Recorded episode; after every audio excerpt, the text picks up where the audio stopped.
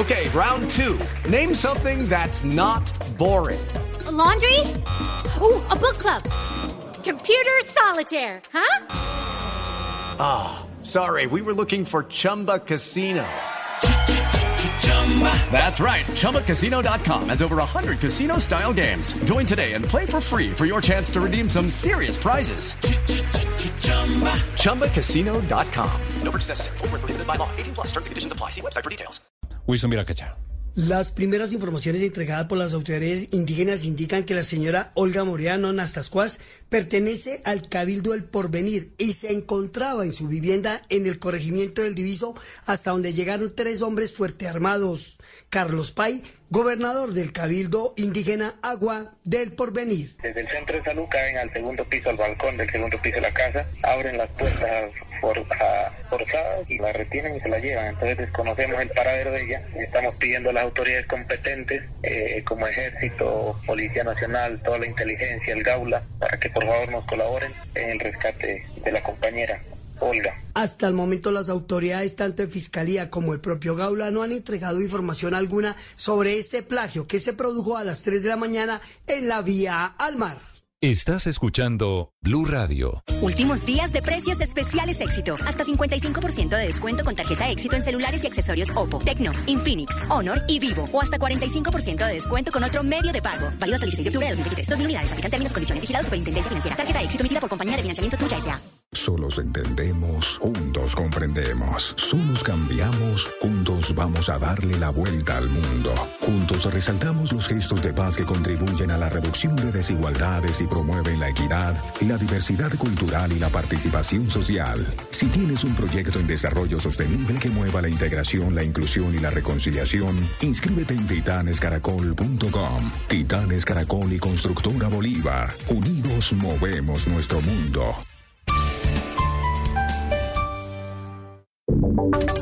Y ahora en Blue Radio, la información de Bogotá y la región. Información de nuestras regiones que provienen del INVIA, se habilitó el paso provisional para carros livianos por el puente militar instalado en el sector del Tarrita en la vía entre Ocaña y la ciudad de Cúcuta. Cristian Santiago.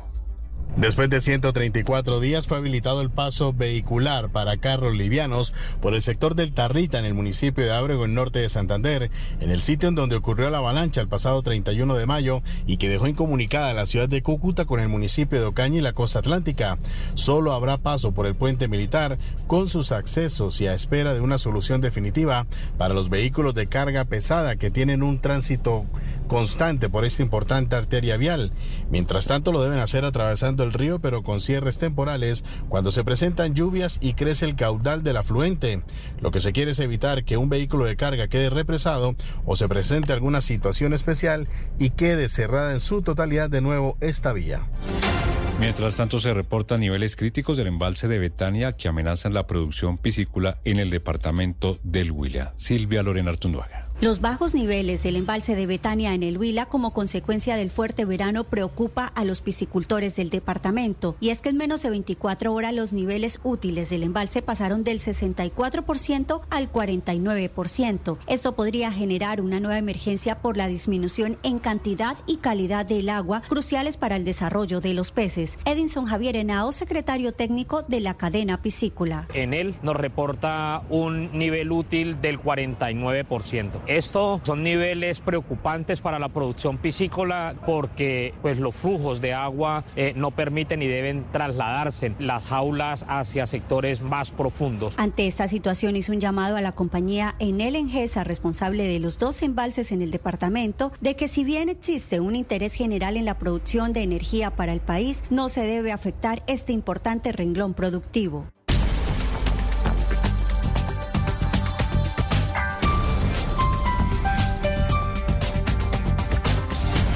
Las victorias y derrotas, la pasión y la afición en juego y los datos de lo último en deportes se lo presenta Mañanas Blue. 10.29 en la ruta de las eliminatorias sudamericanas. Colombia acaba de salir de su hotel de concentración en Medellín, Hotel Intercontinental. 15 jugadores que no actuaron eh, estarán eh, en eh, trabajos específicos en el Estadio Polideportivo Sur, la casa del Envigado Fútbol Club. Quienes actuaron en el empate 2 a 2 frente a Uruguay permanecerán en el hotel. Jornada de recuperación tanto en gimnasio como en piscina. Colombia viajará el lunes a Quito. En el clasificatorio europeo a la 1 y 45 de la tarde, pensando en el Mundial, Países Bajos recibirá a Francia, Irlanda se mide a Grecia, Austria ante Bélgica y Portugal, la de Cristiano, ante Eslovaquia. Y por la Liga Betplay en Colombia, arranca la fecha 17, séptima jornada, 6 de la tarde en el sur, Pasto Unión Magdalena y a las 8 y 10 en la noche en Manizales 11 Caldas frente a Jaguares de Córdoba. Los deportes a esta hora en Mañanas Blue.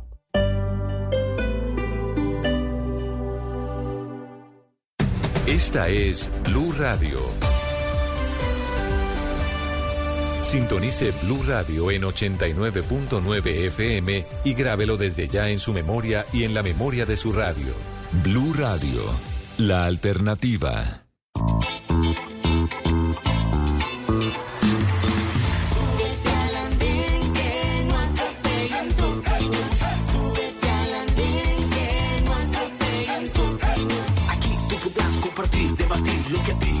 Nos pueda interesar.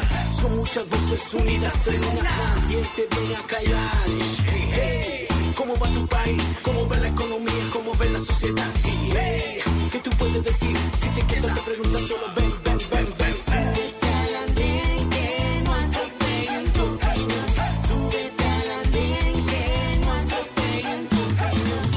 El andén. Viernes a las 10 de la noche en Blue Radio y bluradio.com. La alternativa. Buenos días. Hoy los colombianos se preparan para las elecciones. Votar es la mejor elección. Con su voto, su opinión cuenta. Con su voto, ejerce sus derechos. Con su voto, decide y elige libremente. Con su voto, hace parte de la democracia. Salir a votar es la mejor elección. Salga, elija y vote este 29 de octubre. Blue, más que radio.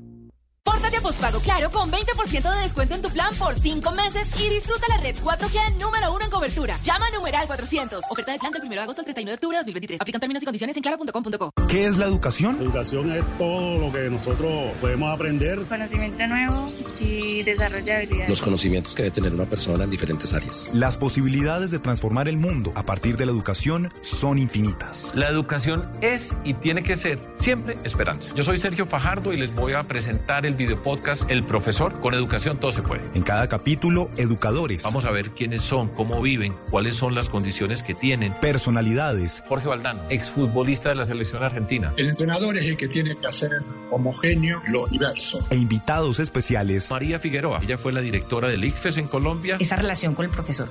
Una relación dentro del respeto, pero que haya una relación. Conversarán con el profesor Fajardo para que entendamos la educación desde todos los puntos de vista. Bienvenidos, bienvenidas. Vamos a pasar muy bien. El profesor, con educación, todo se puede. Recuerden que nos pueden escuchar en todas las plataformas de streaming. Activen las notificaciones y además síganos en las redes sociales. Boombox.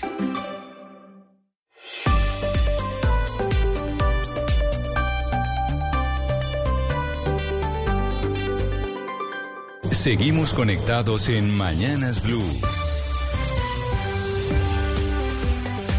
Desde este momento dirige Camila Zuluaga.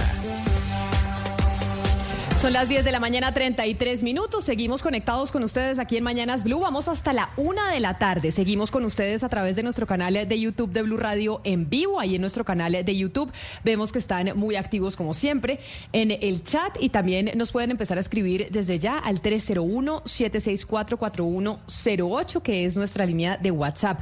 Empieza este puente festivo, quizá el eh, puente festivo más movido del año porque hace mucho no tenemos eh, puentes este puente de octubre siempre pues la gente sale muchísimo. Y además es acompañado de la semana de receso, semana de receso que yo insisto, Ana Cristina, sé que eso fue creación del expresidente Álvaro Uribe hace 20 años ya, eh, pues a mí me parece el colmo Y, ahora que me toca vivirla en carne propia por cuenta de que los jardines no están, eh, o por lo menos el de mi hija no está recibiendo los niños por cuenta de la semana de receso, digo que me parece esto una vagabundería, porque yo no tengo cómo irme de vacaciones, que es la intención de muchos irse de vacaciones en esta semana, entonces pues tengo que buscar, como muchas mamás, muchos padres de familia, qué hacer con los peladitos eh, en la casa.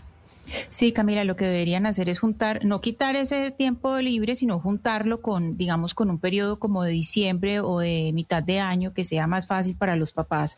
Porque en realidad yo creo que en esta época las más perjudicadas finalmente, pues yo ya no porque ya tengo los hijos grandes, pero finalmente las mujeres que tienen hijos chiquitos son las más perjudicadas porque son las labores del hogar, digamos que ancestralmente o históricamente han estado en manos de la mamá. Entonces la mamá eh, son las que son hechas un ocho, buscando si los dejan con la abuela eh, la mayor, no es, no es fácil encontrar eh, quien haga ese tipo, quien tenga ese tipo de cuidados en los barrios, tienen que apelar eh, a la solidaridad de las vecinas, pues porque hay mamás que tienen que seguir trabajando, o sea, es, libre para los niños, pero muchas mamás tienen que seguir trabajando. Entonces yo creo que muy bueno para el sector turismo, pero buenísimo para el sector turismo porque ya está comprobado que eso se sube, la, ocupación hotelera, etcétera. Pero a las mujeres, a las mujeres que trabajan, de verdad que, que sí se nos complica mucho la vida en esta semana. Pero si está comprobado, Claudia, si está comprobado que el turismo se sube, es decir, desde en estos 20 años estas semanas de receso sí han funcionado para generar mayores ingresos. Eso le iba a decir, Camila, estoy viendo unas cifras, por ejemplo, de la terminal de transportes de Bogotá, para esta semana se aumentan los viajes en 19%, estos son 650 mil viajeros. En el caso de la ocupación hotelera, Cotelco esperaba un aumento del 3%, y, y, pues sí ha funcionado, digamos, siempre hay eh, la gente que tiene la posibilidad de viajar, eh, de darse pues el lujo de tener unas vacaciones en esta, en esta mm, porción del segundo semestre del año, y esa es una las razones por las que, por ejemplo, lo que decía Ana Cristina de juntar esto con diciembre, pues haría que se pierda el espíritu de lo que fue la semana de receso, porque diciembre ya es per se una temporada que activa el turismo. Lo que se buscaba era encontrar otro momento en el año adicional al de las vacaciones de mitad de año y adicional al de la Semana Santa que activara una parte del, del, del, del, calendario en la que el turismo era bajo. Entonces, por eso la mm. pusieron en, en esta mitad de octubre. Tienen toda la razón en cuanto a que le cae un peso adicional a las familias, especialmente a las mujeres, pero qué tal más bien que se aproveche esto como una oportunidad para vincular más a los hombres en las labores del cuidado o para que las mismas compañías generen en esta semana unas facilidades y flexibilidades que les permitan a las mujeres pues tener no tener estas sobrecarga. Es que ese es el tema. Lo que, lo que dice Claudia, lo que revela Claudia con las cifras es que el turismo no se reactiva lo suficiente. Es mínimo lo que, lo que suben eh, la ocupación hotelera y los desplazamientos por tierra y por aire en Colombia. Y yo creo que es Camila porque no coincide el receso escolar con el receso laboral. Es que no, no hay receso laboral, las empresas siguen trabajando normalmente, le toca a cada padre hacer coincidir con esa semana su temporada de vacaciones. Entonces creo que no es que mucho como en Semana Santa, como en otras temporadas del año. Hugo Mario, pero es que miremos las cosas en contexto. Hace 20 años el país vivió una situación muy diferente el tema del orden público, el tema de la seguridad democrática, había que reactivar la economía. Y una manera de reactivar la economía interna era el, era el turismo, el turismo interno. Recuerden ustedes que la gente no podía salir de Barranquilla a Santa Marta, no podía salir.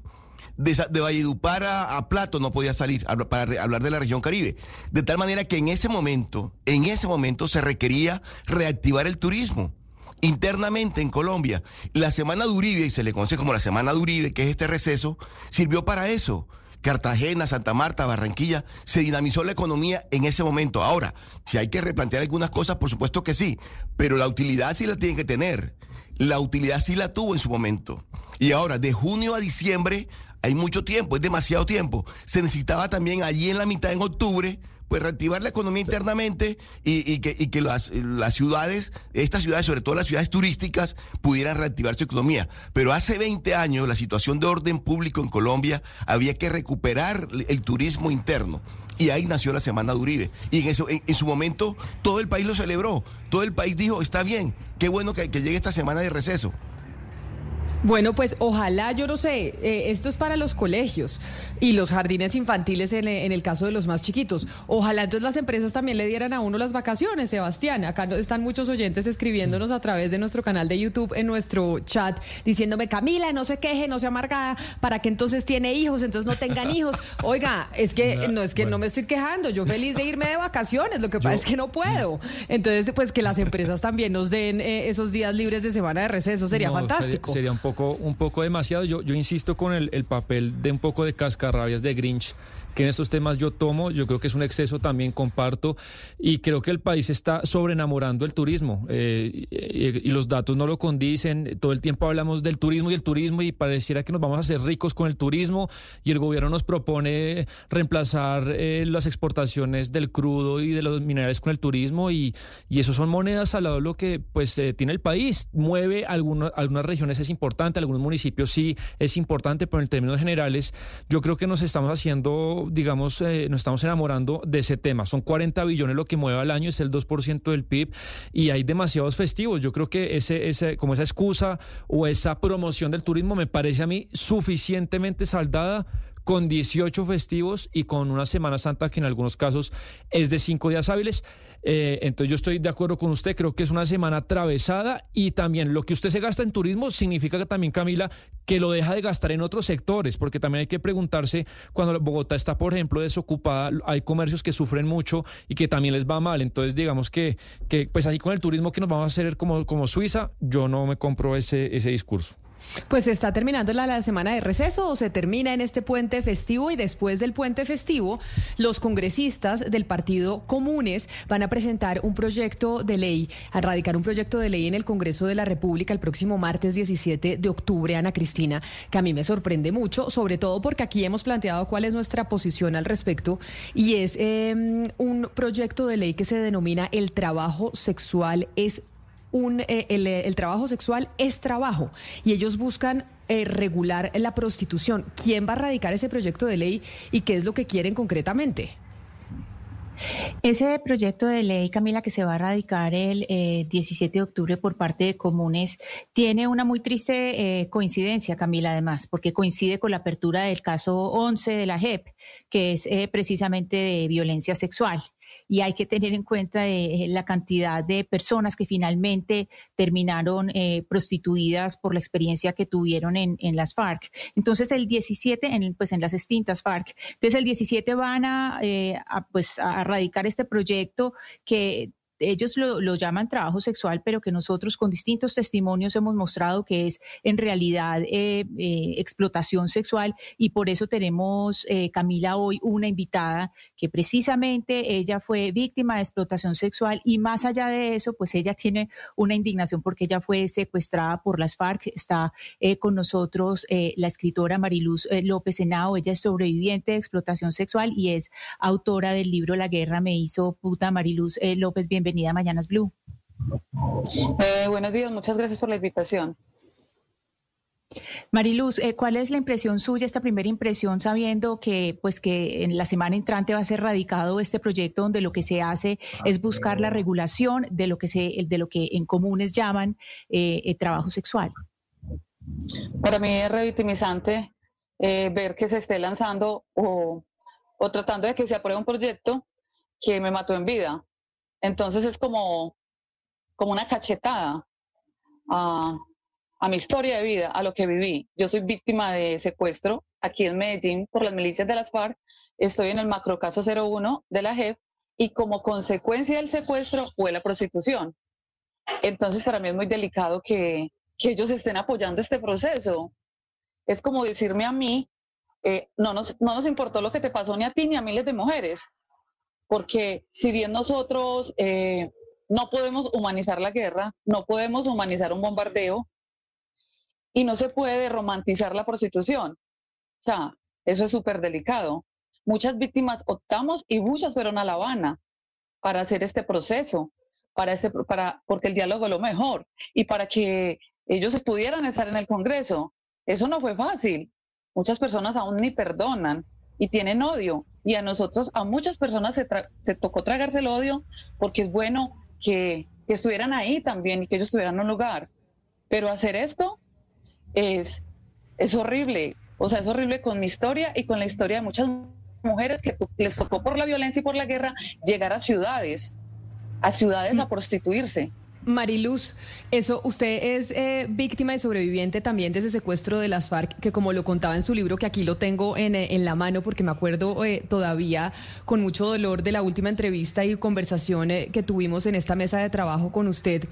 Em, el hecho de que ellos presenten este proyecto de ley que se va a presentar la próxima semana, el 17 de octubre, los quienes hoy están en el Congreso de la República y que hacían parte de las, de las FARC, pues usted ya no lo ha dicho, es una cachetada y es una cachetada a las víctimas y a mí como víctima que terminé prostituida por cuenta de un secuestro de esta guerrilla. ¿Usted ha hablado con ellos? ¿Ha tenido la posibilidad de hablar y de decirles qué es lo que están pensando a la hora ustedes de que están en la legalidad, de estar en el, en el Congreso, presentar un proyecto de estas dimensiones que lo único que hace es volvernos a dar una cachetada a las víctimas? Eh, yo como estoy en el macrocaso de, del caso 01, no estoy en el 11, entonces yo desde este caso, como eh, el secuestro, fue eh, estuve en el secuestro y la consecuencia fue la prostitución, yo les he hecho demandas de verdad para, de, a la JEP para que ellos aporten a la verdad de las mujeres que fueron violentadas, eh, desplazadas, mm, asesinadas, desaparecidas en el marco del conflicto armado. Estoy haciendo esto, ¿cierto? Pero me escribe la abogada que me representa y me dice, Mari, van a haber unos encuentros personales con el secretariado pero a mí la gente no me escogió para eso. De pronto más postrero, pero no he tenido la oportunidad de decírselos. Y a mí me parece súper delicado de que, de que ni siquiera lo escuchen a uno y que yo vengo hace tiempos tocando puertas para poder decirles, señores, venga, sentémonos. Eh, es inviable legalmente, o sea, dignificar la prostitución eh, como trabajo. Es que es ilógico después de todo lo que ustedes hicieron a las mujeres. Entonces, eh, yo, yo sí, ¿qué método utilizaría el Congreso para determinar quién está ejerciendo la prostitución de manera libre, autónoma y voluntaria? ¿O quién está subordinada? ¿O quién la obliga? ¿Qué tercero la obligan? Sí. Y, sobre eso justamente es que quiero hacerle la pregunta a Mariluz, que es más bien una reiteración de una de las preguntas que yo le hice a usted cuando la tuvimos hace unos meses aquí en esta mesa de trabajo. Quienes no tienen una postura abolicionista de la prostitución, aunque comparten que en la mayoría de los casos, en la gran mayoría de los casos, hay una situación de explotación del, del cuerpo de la mujer, eh, también argumentan que eh, reglamentar es menos peor que prohibir, porque la prohibición deja aún más en situación de riesgo a, las personas que son eh, prostituidas, mientras que la reglamentación por lo menos les, les garantizaría ciertos, eh, ¿cómo lo podemos llamar? Es que no le quiero decir ni siquiera derechos, pues, pero como que las visibilizaría y les, y les las podría poner como en como en una mayor posibilidad de que, de que no las agredan tanto. Sobre esto, ¿qué decir?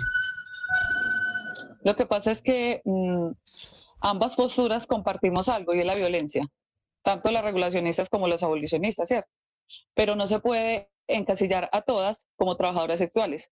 Estas mujeres consideran que es su trabajo que lo hagan libremente, pero no se puede echar en el costal a todas las mujeres eh, en Bogotá, como dije yo esa vez que estuvimos en el programa, en Bogotá se hizo un estudio en donde el 11% decía, mm, me gusta, bueno, que ese 11% opte por eso, pero ¿dónde está el 85%? No se pueden echar en el mismo costal a todas las mujeres. Entonces tienen que ver eso y tienen que escucharnos a nosotras también, es que no lo han hecho. No hemos tenido un diálogo ni siquiera mm, horizontal para poder decir, ¿por qué no nos escuchan? Está pasando esto y esto. Entonces, crear este proceso, este, mm, tampoco tienen en cuenta que muchas mujeres en prostitución tienen mm, discapacidad social, mental, cognitiva, alcoholismo, drogadicción y conflicto armado y pobreza extrema, entre muchas más condiciones. Sí, a, eso voy, Mariluz, pero antes pues hacer una aclaración que la abolición no es prohibición, porque la prohibición de la prostitución persigue también a las mujeres. El abolicionismo no persigue a las mujeres, el abolicionismo no estigmatiza a las mujeres y el abolicionismo trata de proteger a las mujeres, y no solamente mujeres, sino personas eh, que son explotadas sexualmente. Entonces, solamente para hacer esa pequeña aclaración, la diferencia entre prohibición y abolición, la abolición en ningún momento persigue a las personas que son eh, víctimas eh, de explotación explotación sexual. En ese sentido, Mariluz, usted nos estaba empezando a contar lo que pasa con las mujeres que pasan por un proceso eh, de, explotación sexual y quisiera que nos contara cómo ha sido su etapa de supervivencia, no solamente supervivencia eh, al secuestro y a la explotación, sino a la explotación sexual, cómo ha hecho para reconstruir su vida y pues eh, la escritura del libro y, volver a tener una vida como la que tiene ahora. Todavía estoy en un proceso de, perdón conmigo misma, con el cuerpo, con la psiquis. como les digo, yo tengo discapacidad cognitiva y, y para mí es muy duro como, bueno, ejemplo, una mujer autista en prostitución. A nosotros no nos gusta que nos toquen ni que nos abracen. Entonces, empezando por ese lado de qué duro es tener todas esas huellas en el cuerpo de los hombres todavía. Ayer me fui a hacer una ecografía mamaria y a mí me tocaba con el, con esto que la, la doctora y yo sentía como si me estuvieran tocando los hombres y lloré en medio de, ese momento y le dije a la doctora, pare, con mucha rabia. Entonces hay muchas cosas y muchos traumas que quedan en uno. La salud, artrosis, esclerosis en varias partes del cuerpo. Eh, lo mental, o sea, Dios mío, ¿por qué, ¿por qué, considerar algo y romantizarlo como trabajo sabiendo que no me mató en vida y que ellos vengan y aprueben esa ley, o sea, que ellos vengan y la metan como ley o que el gobierno la considere como ley, para mí es revictimizante y doloroso, porque es que no soy solo yo, no es mi historia. Son muchas mujeres que conozco cómo están jodidas y cómo queda su psiquis y su mente a la hora de, de, continuar. Sacar el libro es, es algo, sí, muy poderoso, pero no fue que me ayudaran, fue por las mujeres que me ayudaron. Y tampoco quiere decir que yo tenga un sostenimiento hoy en día, que estoy en mi, en mi, pues, en mi actual vida. No tengo trabajo, nadie me va a contratar nadie me va a, estar dando una renta porque es más fácil pues que le den como una renta básica a otras personas que a nosotras las personas que sobrevivimos al conflicto, a la explotación como consecuencia de la guerra. O sea, recuperar la vida, la familia, el entorno es muy complejo. Y si es para mí, es, es sí. Mariluz, eh, esto, ¿quién, ¿quién va a ser el autor del proyecto? Ya sabemos, sé que es la bancada de comunes, que es el partido de las extintas FARC, que lo van a radicar la próxima semana, el martes 17 de octubre, después de la semana de receso que ya se acaba. Pero ¿quién particularmente? Para que también pues podamos hablar con él y las iniciativas y, qué, y qué es lo que los lleva a plantear este, este proyecto que, pues como usted dice, es como una puñalada en el alma después de haber sido víctimas de esto. Eh, la verdad, yo no sé. Yo sé que se va todavía no lo, no lo tengo porque todavía no se ha radicado, pero sí es bueno saber quién es y, y por qué. O sea, em, yo sé que tal vez ellos son muy liberales, no sé, pero, pero también creo que ellos deberían de pensar en, en, que nosotros pusimos de toda parte de nosotras las víctimas del conflicto para que ellos estuvieran ahí, para que dialogáramos y que ahora eh, se apoye algo que, que nos llevó a muchas mujeres a subirnos a los zapatos de tacón y a sufrir otras violencias. Es que mira, es triple revictimización. Eh, se, ejemplo, me secuestraron, ¿cierto? Como consecuencia del secuestro fue la prostitución. Luego caigo en redes de trata. Eh, en redes de trata y luego caigo en lugares donde me golpearon y tuve muchas violencias que, que me pasaron a mí. Entonces, esa historia mía es la historia de muchas mujeres y que ellos vengan a, hacerle como un apoyo a unas mujeres o a unas entidades que, que dicen que el trabajo, pero no pueden apoyar algo que, que, que nos revictimiza a muchas víctimas del conflicto como consecuencia de lo que ellos hicieron, de su actuar. Entonces, es como esa parte que, que es necesario que se hable. Doña Mariluz, ¿no, ¿no cree usted que de pronto algunas mujeres, no a todas, porque estos temas pues son muy complejos, hay muchos matices, pero muchas mujeres que han sufrido o pudieran sufrir muchas de las cosas que usted nos ha narrado, eh, no, ¿no cree que se puede incrementar en condiciones de clandestinidad, de informalidad y de ilegalidad? Y por el contrario, si, bueno, no le quiero llamar trabajo o práctica, como cada uno le quiera llamar, si se hace en condiciones de formalidad, ¿no cree que hay más posibilidades de que se disminuyan esas condiciones de violencia? Eh, aquí en Colombia siempre, eh, en todos los aspectos, hay, se hacen las cosas bajo cuerda. Eh, ese, de una manera, digamos, mm, regulado, abolido, no sé, prohibido, no sé. Pero mientras el Estado no tome manos en el asunto real sobre las violencias que les pasan a las mujeres, va a seguir pasando en todas las esferas, siento yo. Y, y yo no puedo eh, responder en sí esa pregunta en concreto. ¿Por qué? Porque eh, esa historia, la historia mía pasa por mi cuerpo y por mi corazón y, y yo no puedo decir que es trabajo, o sea, defenderlo, mm, las que quieren, bueno, pero yo no puedo porque me duele mucho, me hiere todavía, tengo muchas cosas por sanar. Entonces, yo creo que se debe brindar estrategias a las mujeres que mm, todavía no podemos pronosticar algo que no ha pasado. Y si que no es contra las mujeres, que es el hombre es el que debe de, de, de asumir su responsabilidad de comprar cuerpos, que no se puede seguir haciendo. Entonces, es donde el Estado debe meter la mano para proteger a las mujeres y para que no se haga clandestinamente.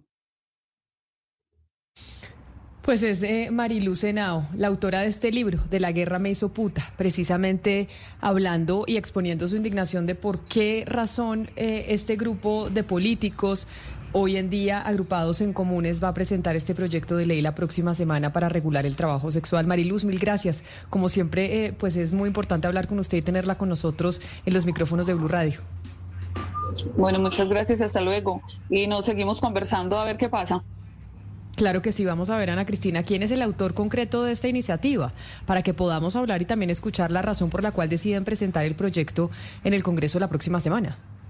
Sí, en este momento, eh, Camila, no me han respondido de comunes quién es eh, la persona que lo va a presentar, pero yo creo que esta entrevista, eh, Camila, pues es para que tengan muy presente no solamente las personas de comunes, sino también y sobre todo las mujeres del Congreso.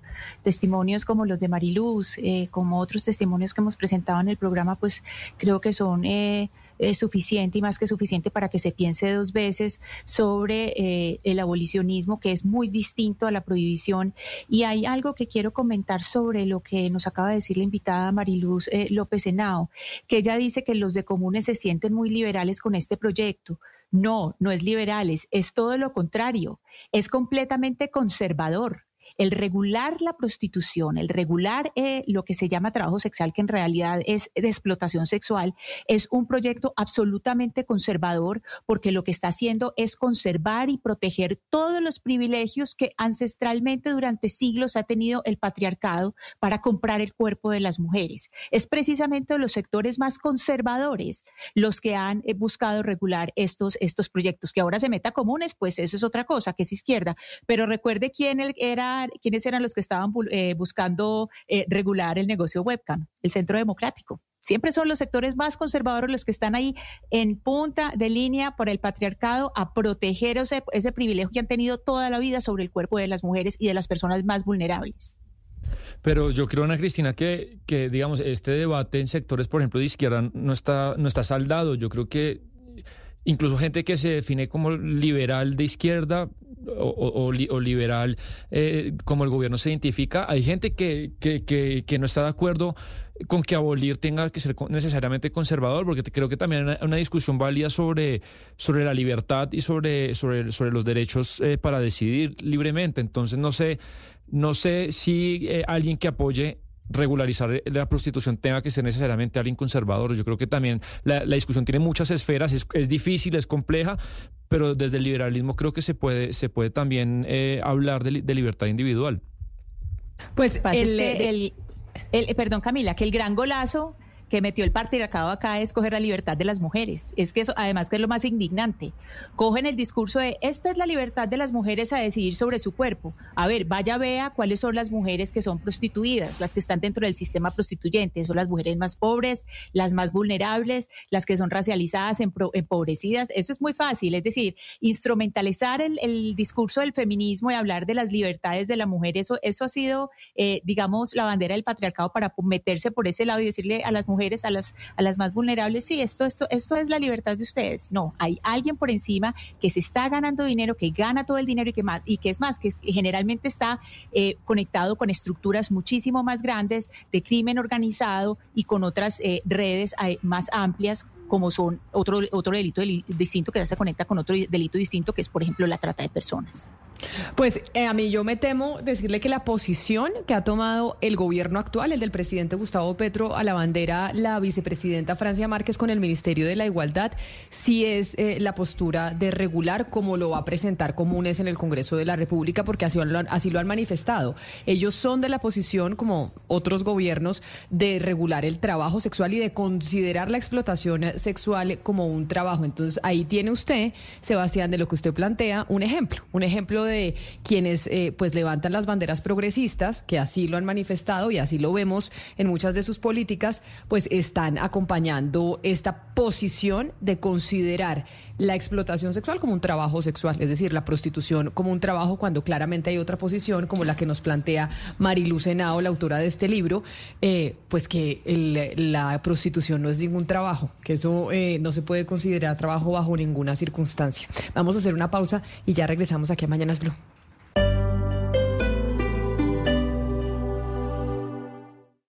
Esta es Blue Radio. Sintonice Blue Radio en 89.9 FM y grábelo desde ya en su memoria y en la memoria de su radio. Blue Radio, la alternativa. La eliminatoria se vive en Blue Radio, acompañando a nuestra selección Colombia siempre. Compensar 45 años. Lo mejor de lo que hacemos es para quien lo hacemos. Paga todo, para todos. Blue Radio con mi selección Colombia. Le ponemos cara a la radio, le ponemos cara al fútbol en nuestro canal de YouTube. Buenos días, hoy los colombianos se preparan para las elecciones. Votar es la mejor elección. Con su voto, su opinión cuenta. Con su voto, ejerce sus derechos. Con su voto, decide y elige libremente. Con su voto, hace parte de la democracia. Salir a votar es la mejor elección. Salga, elija y vote este 29 de octubre. Blue, más que radio. ¿Qué es la educación? La educación es todo lo que nosotros podemos aprender. Conocimiento nuevo y desarrollo de habilidades. Los conocimientos que debe tener una persona en diferentes áreas. Las posibilidades de transformar el mundo a partir de la educación son infinitas. La educación es y tiene que ser siempre esperanza. Yo soy Sergio Fajardo y les voy a presentar el video podcast El Profesor. Con educación todo se puede. En cada capítulo, educadores. Vamos a ver quiénes son, cómo viven, cuáles son las condiciones que tienen. Personalidades. Jorge Valdano, exfutbolista de la selección argentina. El entrenador es el que tiene que hacer homogéneo lo diverso. E invitados especiales. María Figueroa, ella fue la directora del ICFES en Colombia. Esa relación con el profesor. Una relación dentro del respeto, pero que haya una relación. Conversarán con el profesor Fajardo para que entendamos la educación desde todos los puntos de vista. Bienvenidos, bienvenidas. Vamos a pasar muy bien. El profesor, con educación, todo se puede. Recuerden que nos pueden escuchar en todas las plataformas de streaming. Activen las notificaciones y además síganos en las redes sociales. Boombox.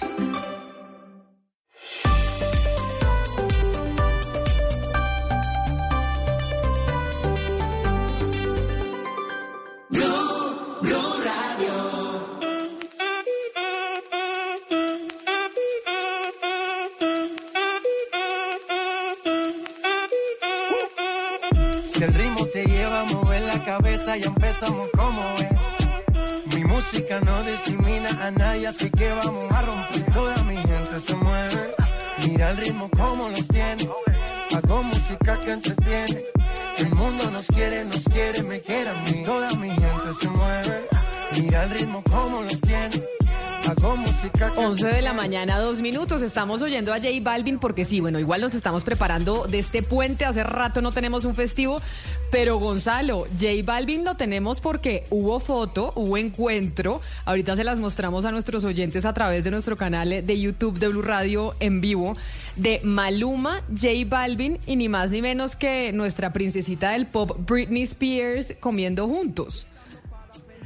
Pues Camila, se encontraron en Manhattan. Eh, Britney Spears estaba en el lanzamiento de su libro The Woman in Me y en medio del lanzamiento que hizo ella de su, de su historia, de su biografía, parte de lo que vivió en medio de ese proceso con su padre, pues se encontró con nada más y nada menos J Balvin por un lado y Maluma que además coincidió que estaba llevando a cabo o, o tenía fecha de un concierto ahí en la ciudad que nunca duerme. Pactaron en un restaurante, se fueron a Manhattan y la pasaron muy bien, Camila. Hay varias fotos que se dejan ver, eh, o en donde se dejan ver a los tres cantantes más feliz a J Balvin que a Maluma. Eso le Eh, iba a más decir. cercano a J Balvin a Britney Spears.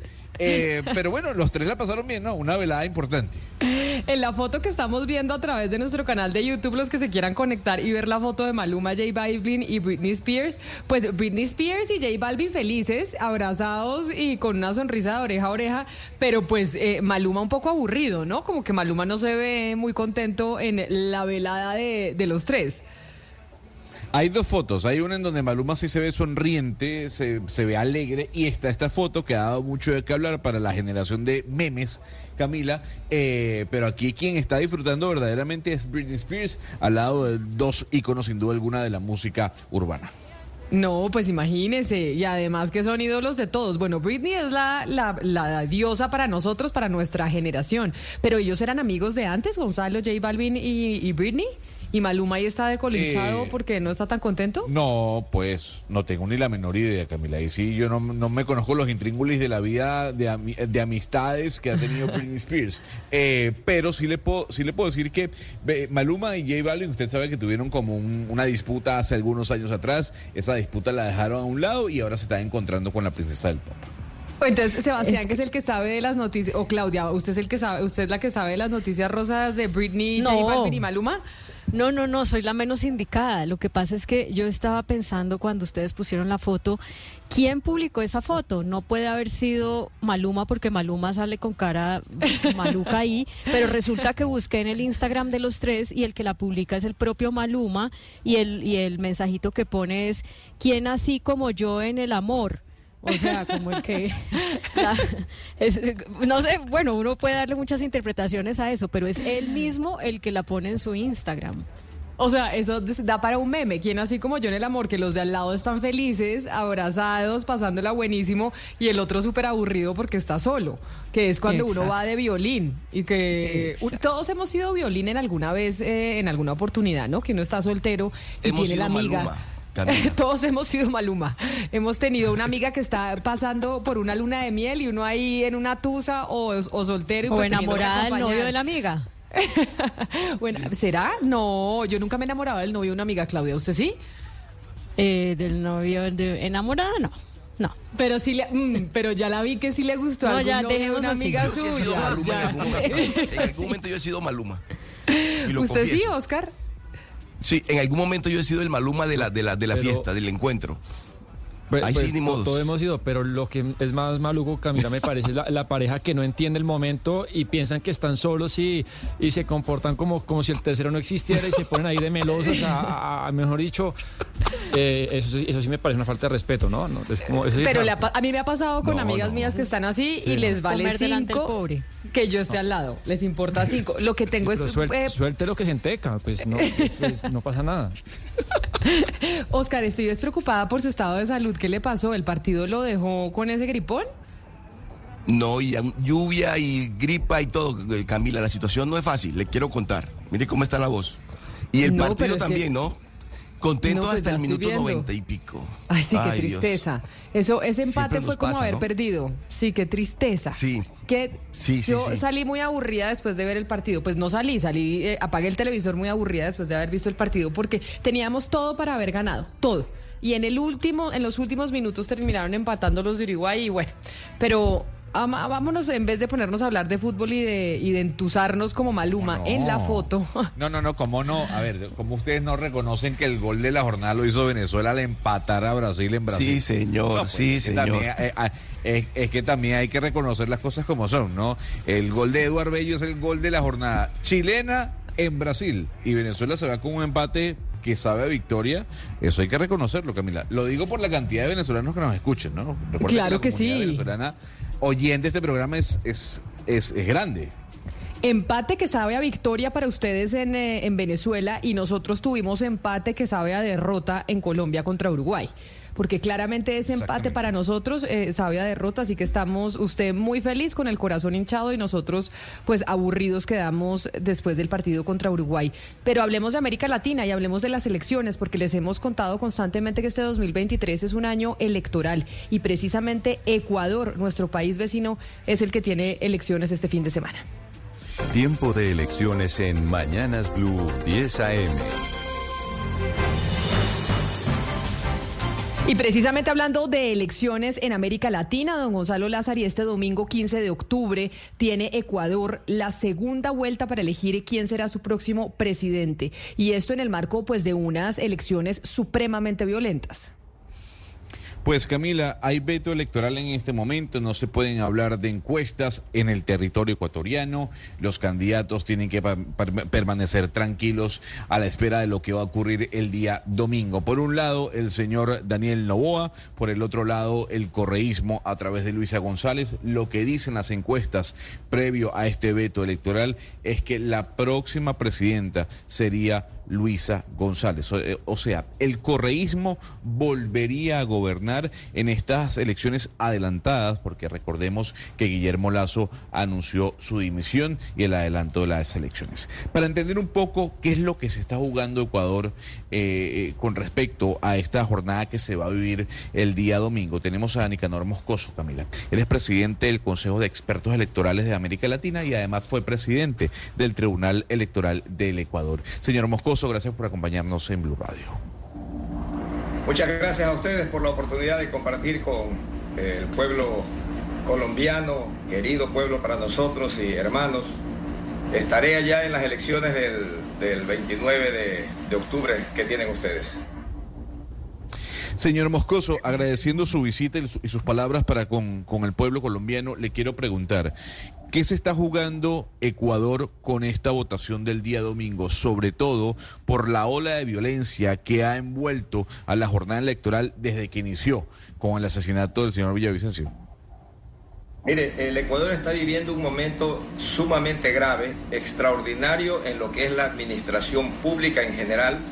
Eh, el, el tema del asesinato al candidato Fernando Villavicencio no es un hecho aislado, porque nosotros vinimos viviendo una extrema inseguridad, una extrema violencia eh, con crímenes a todo nivel, eh, impregnado en muchos de los estamentos del Estado, en todas las funciones del Estado. Eh, y las elecciones anticipadas que nos obligó el señor Lazo a prácticamente renunciar porque él debió haberse presentado como candidato, pero al saber que el pueblo pues lo, lo reprochaba, eh, no se presentó ni presentó siquiera su partido con, con asambleístas. Y eso nos da la pauta de qué es lo que sucede en el Ecuador. Quien vaya a gobernar realmente debe tener una estructura de gobierno para poder trabajar de forma inmediata. De ahí que eh, últimamente, las, después de la, de la elección, en la, en la, primera vuelta, el candidato eh, Daniel Novoa había causado una gran impresión en una parte de la sociedad, iba adelante en las encuestas, eso ha variado tremendamente porque el pueblo también se dio cuenta de que no se puede improvisar en un momento tan grave, más aún cuando ese gobierno lo que durará es apenas 18, 16 o 18 meses y pues que serviría más bien es como una plataforma para lo que tiene que ser una gobernabilidad en el país. Sí, señor Moscoso. Hace unos días eh, el ex candidato Cristian Zurita dijo que uno de los testigos que está em, siendo investigado en el, en, el, en el proceso por la investigación del asesinato de, del candidato Fernando Villavicencio eh, involucró al gobierno del expresidente Correa y dio otros detalles de quienes habrían estado detrás de, mandar asesinar al candidato Villavicencio. ¿Qué análisis hace usted del impacto que esto pueda tener en la elección y de la evolución que pueda tener? Mire, eh, sin duda el, el, Ecuador tuvo un gran impacto por el asesinato y fue el impacto electoral. El candidato Novoa estaba en quinto o sexto lugar estaban peleándose otros candidatos, el segundo o tercer puesto, siempre en primer lugar eh, la Revolución Ciudadana con Luisa González, pero este crimen trastocó totalmente y lo que era peor, que se consideraba que la Revolución Ciudadana iba a ganar en primera vuelta las elecciones, pero eso al, momento que lo asesinan, salieron todos los contrarios a culpar directamente al correísmo y en un, en un corto tiempo eso estremeció al pueblo y mucha gente pues dejó de votar por Luisa González, bajó mucho en las encuestas y eso hizo que este, suba Daniel Novoa, lo que no se imaginaban los otros partidos fuertes de derecha, como eran los candidatos Topic, el candidato el mismo candidato Zurita ya reemplazando a Villavicencio, o el candidato Otasone Holder, que eran los que se peleaban el segundo lugar, no se imaginaron que aparezca un, un tercero, un cuarto, mejor dicho, en, disputa, que ganó mucha notoriedad precisamente en el debate. Entonces, eso como trastocó totalmente y, redujo las posibilidades de la revolución ciudadana, consideraron que ahora en segunda vuelta iba a ser algo parecido. Entonces, se asesina primero a siete personas que estaban involucrados en el asesinato de, eh, de Fernando Villavicencio, pero es el colmo que los asesinan cuando estaban en poder del gobierno, en poder, estaban en las cárceles.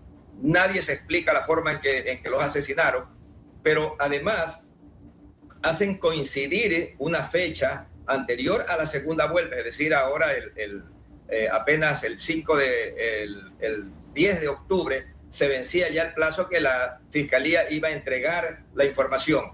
Y oh sorpresa que aparece un supuesto delator eh, voluntario que hace sus declaraciones, que la fiscalía no las ha eh, promocionado, no las ha eh, informado, porque no lo tiene que hacer, pero el candidato Cristian Zurita y la esposa de Villavicencio salieron a culpar prácticamente al gobierno de Rafael Correa de primera instancia.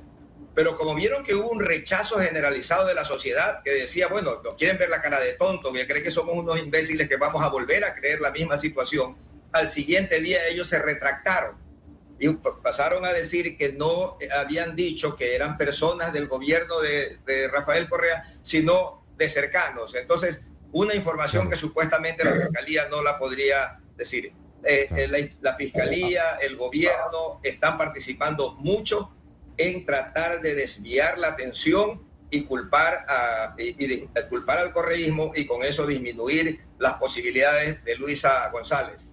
Esto es similar a la elección de hace, hace dos años, cuando el fiscal de Colombia vino en un avión del gobierno a reunirse con la fiscal del Ecuador para denunciar que el candidato del correísmo había recibido un préstamo como fondo de campaña de uno de los grupos guerrilleros de Colombia.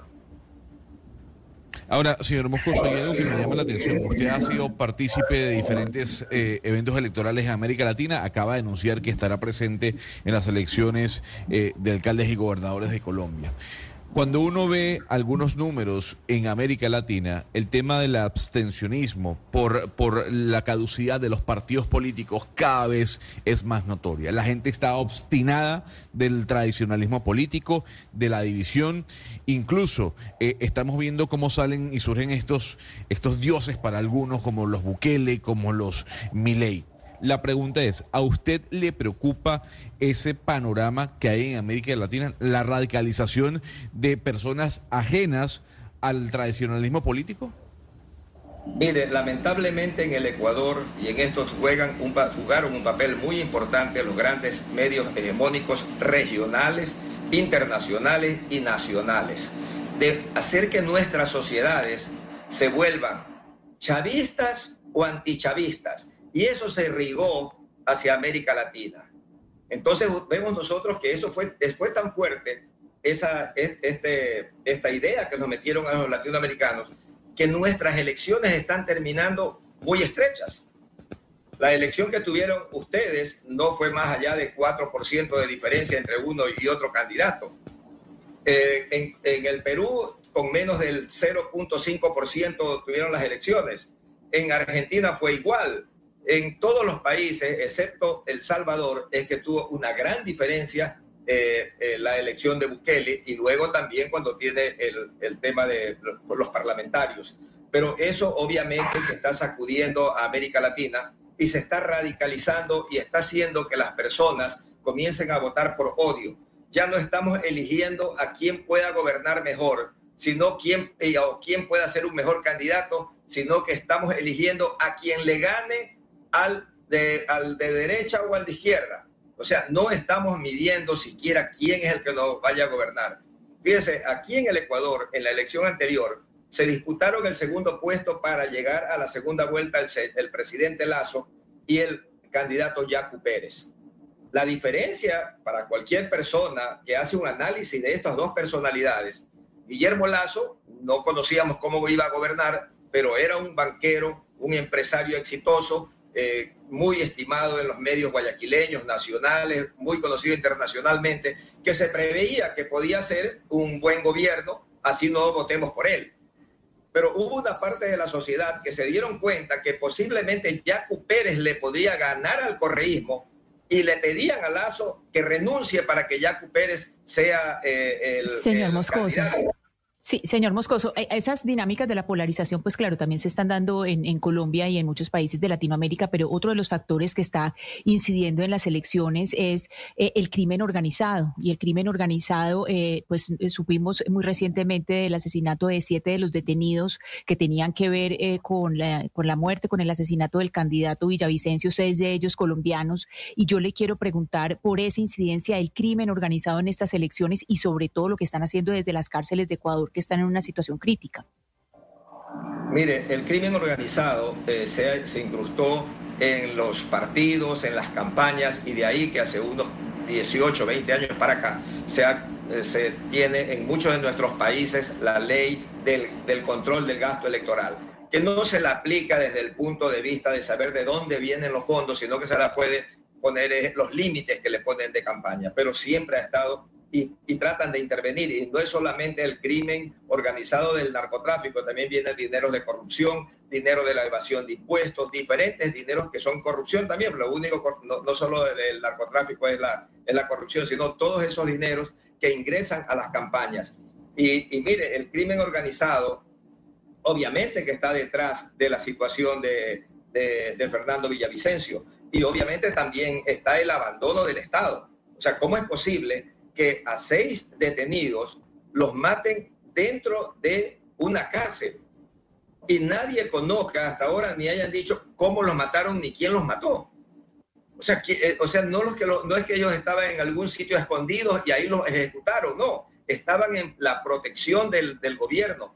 Y es más, ellos ya habían, los de las cárceles habían, digamos, la, la misma inteligencia del Estado había solicitado que los movilicen que los pongan en mejor recaudo porque corría este eh, riesgo su vida. Y no lo hicieron. No lo hicieron. Entonces, todo da a pensar de que estas cosas se hacen también para influenciar a la sociedad en cuál es la votación, porque lo que, lo que se metió en el, en, el imaginario de las personas, lo que se intentó, mejor dicho, este, posesionar en el pensamiento de los ecuatorianos, es que el correísmo los había asesinado para que no lo descubran y que esto eran los culpables. Pero eso en, la realidad de los que vivimos en nuestra sociedad, no, como decimos, no pegó, no llegó a la sociedad, sino más bien fue un rechazo, que eso es lo que hará pues que, que los ecuatorianos no tomemos en cuenta esa situación, pero sí señalaríamos muy, muy fuertemente al gobierno y a la fiscalía que se han valido para esta circunstancia. Pues, presidente del Consejo de Expertos Electorales de Latinoamérica, don Nicanor Moscoso, gracias por hablar con nosotros, pues a puertas de las elecciones de Ecuador, segunda vuelta este domingo. Ojalá todo salga de la mejor manera y el pueblo ecuatoriano pues tome la mejor decisión para elegir su próximo mandatario. Nos vemos por aquí en Colombia el próximo 29 de octubre, que como ya usted nos dijo va a estar presente haciendo monitoreo de las elecciones regionales en nuestro país. Un saludo especial y gracias por estar aquí en Blue Radio. Gracias a ustedes y siempre a las órdenes. Buenos días. Elección. Elecciones en Ecuador este fin de semana, domingo 15 de octubre. Después tenemos fin de semana de elecciones en Argentina el próximo 22 de octubre, en donde también pues tendrán la primera vuelta para elegir a su presidente en reemplazo del presidente Fernández. Y nosotros el 29 de octubre tenemos elecciones regionales. Y hay algo que me ha llamado a mí la atención de estas elecciones regionales en particular. Y le quiero decir, Claudia, es la participación activa de las mujeres que no necesariamente están corriendo en, estas elecciones, que están eh, como candidatas. A mí me sorprendió cuando se anunció que Wilson Ruiz, el exministro de Justicia, se sumaba a la campaña del candidato a la alcaldía de Cali, que va muy bien en las encuestas. ¿Cómo van las encuestas, Hugo Mario, en Cali para las, para las elecciones del 29? ¿Sigue liderando el Chontico y de segundo Alejandro Eder o ya Eder pasó al Chontico? Sí, la, mayoría de las encuestas las gana Roberto Ortiz, conocido como el Chontico, pero hay una encuesta en donde ya Alejandro Der eh, pasa a Roberto Ortiz en la intención de voto. Es la encuesta de Guarumo, contratada por Semana y el periódico El País de Cali. El resto de las encuestas las sigue liderando el Chontico, pero está creciendo Alejandro Der en intención de voto. Eso no se puede negar. Y ese, ese, ese crecimiento en intención de voto pues también se debe a las personas que se le han sumado a su campaña. Y esta semana se le sumó el exministro Wilson Ruiz y ahí estaba, es que oigamos el, eh, pues para quienes están en el carro o están en su casa y no nos están viendo a través de nuestro canal de YouTube, para que oigan cuando se estaba haciendo ese anuncio y quienes están conectados a través de nuestro canal de YouTube de Blue Radio en vivo, vean cómo se daba el anuncio, Claudia, a ver si usted tiene la misma impresión que yo. Yanita, vamos. Yanita, cuéntame el tema de la unión. Este grupo, este gran grupo para Cali. Hoy estamos unidos por Cali, la ciudad no necesita unirse. Hoy estamos enfrentados a esto, a la politiquería, al continuismo y al chontinuismo. Así que qué bueno hoy encontrar, mejor dicho, esta rueda de prensa donde Wilson hace parte de este equipo. Bienvenido Wilson, vamos a construir esta ciudad entre todos, la vamos a revivir, porque Cali estaba en un sos con Cali, mejor dicho, caleñísima, vamos a revivir todos unidos por esta ciudad. El compromiso, Wilson. Una pregunta, señor Eder, señora Rojas. Compromiso para Cali. Quiero decir lo siguiente, con Alejandro de nos une todo al 100% y con Diana Rojas. Esta unión que vemos aquí va a ser la ganadora, pero no de palabras, todo a trabajar 24/7 con todos los temas de inclusión social, con la seguridad como todos lo hemos hablado. Entonces, ahí uno esto, este fue el momento en que se anunciaba que Wilson Ruiz entraba a la campaña de Alejandro Eder y la que habla es Diana Rojas. Entonces yo digo, oiga, pero Diana Rojas no era la que había dejado de ser candidata para sumarse a la campaña de Eder y ahí en este evento pareciera que la candidata fuera ella. De- es que ahí lo que se ve es que hay alguien que me imagino que es un periodista que le hace una pregunta directamente a Diana Rojas, entonces ella responde y luego hay otra señora que también le hace una pregunta a Diana Rojas. No sé porque no conozco el video completo si antes habló el candidato Eder, pues me imagino, ¿no? Sería lo lógico que lo hubiera hecho. Pues a mí me sorprende y di- dije yo, oiga, pero Diana Rojas es la que parece la candidata. Y otra cosa que hemos visto de, la- de eh, Hugo Mario, del protagonismo de las mujeres, pues Taliana Vargas, la esposa de Alejandro Eder, es otra que parece, pues ella es la que está haciendo la campaña. Yo me he encontrado con varios videos en sus redes sociales. Uno de esos es este que le voy a poner a continuación, en donde dicen, allá en Cali, las que están haciendo la campaña, por lo menos en el caso del candidato Eder, son las mujeres. Sí, Siempre eh, me dicen que sí es muy duro ser esposa de un político. Y la verdad es que sí. Alejandro lleva cinco años caminando Cali y eso implicado despedirnos muy temprano y darnos el último beso muy tarde en la noche. Remendándonos el corazón constantemente por las críticas que tanto duele y la desesperanza de los caleños en sus dirigentes. Seguir con la convicción a pesar de las amenazas, ataques y burlas. Pero los sueños, el trabajo y la vocación de servicio que nos hizo enamorarnos hoy se unen y es más fuerte que nosotros. Se manifiestan, se cruzan y cada vez son más fuertes y es más determinado. Llevo 10 años haciendo trabajo social en Colombia y hace 8 meses Casa en el Agua llegó a Cali. Definitivamente le digo que sí a ir por los sueños, a hacer equipo, a generar transformaciones Ahí entonces, esa es una de las tantas piezas que vemos de Taliana Vargas haciéndole campaña a su esposo Alejandro Eder en Cali. Y eso, y pareciese, yo no sé si sea una estrategia de campaña o no, pero se ve más ella que él. Es decir, las mujeres más protagonistas en esta elección, por lo menos en la capital del Valle del Cauca, que el propio candidato. Aquí hay otro video en donde ella, es, yo ves que me la encuentro en redes sociales, en Instagram, que me aparece y la veía y eso me llamó, pues me ha llamado mucho la atención. Este es otro de los videos que ha puesto eh, Taliana. Preguntas rápidas con Alejandro aquí en el Bar Fest de Asobares. Aquí voy, la primera pregunta. ¿Por qué viniste al Bar Fest 2023? Porque en mi alcaldía vamos a llevar los bares y los restaurantes a otro nivel. Rumba, rumba, rumba o plan casa. Rumba, Guaro, ron o cerveza. guaro. Caramba. ¿Cuál es tu canción favorita de salsa? Permite que a cada instante tu día sea te Qué guapa es Taliana, es que la verdad es que ella es absolutamente divina y absolutamente carismática, costeñísima, samarísima, y ahí haciéndole la campaña a Alejandro Eder, entonces es donde yo digo, oiga, las mujeres Oscar, pues tomándose, por lo menos en Cali, tomándose la campaña a pesar de que ellas no son las candidatas, que es lo que a mí me llama un poquito la atención. Pero mire, Camila, que ese fenómeno de las mujeres protagonistas de la política con sus esposos o al lado de sus esposos, eh, también ocurre en, en el Atlántico, también ocurre en Barranquilla. Aquí se presenta un caso muy parecido porque Rochi Stevenson, nuestra colega Rochi Stevenson, la esposa de Alfredo Varela, candidato a la gobernación del Atlántico, también es protagonista de primer nivel en esta campaña política electoral de con miras a, a las elecciones del 29 de octubre. Mire usted, escuche y vea este video de Rochi Stevenson siendo protagonista de la campaña de su esposo Alfredo Varela.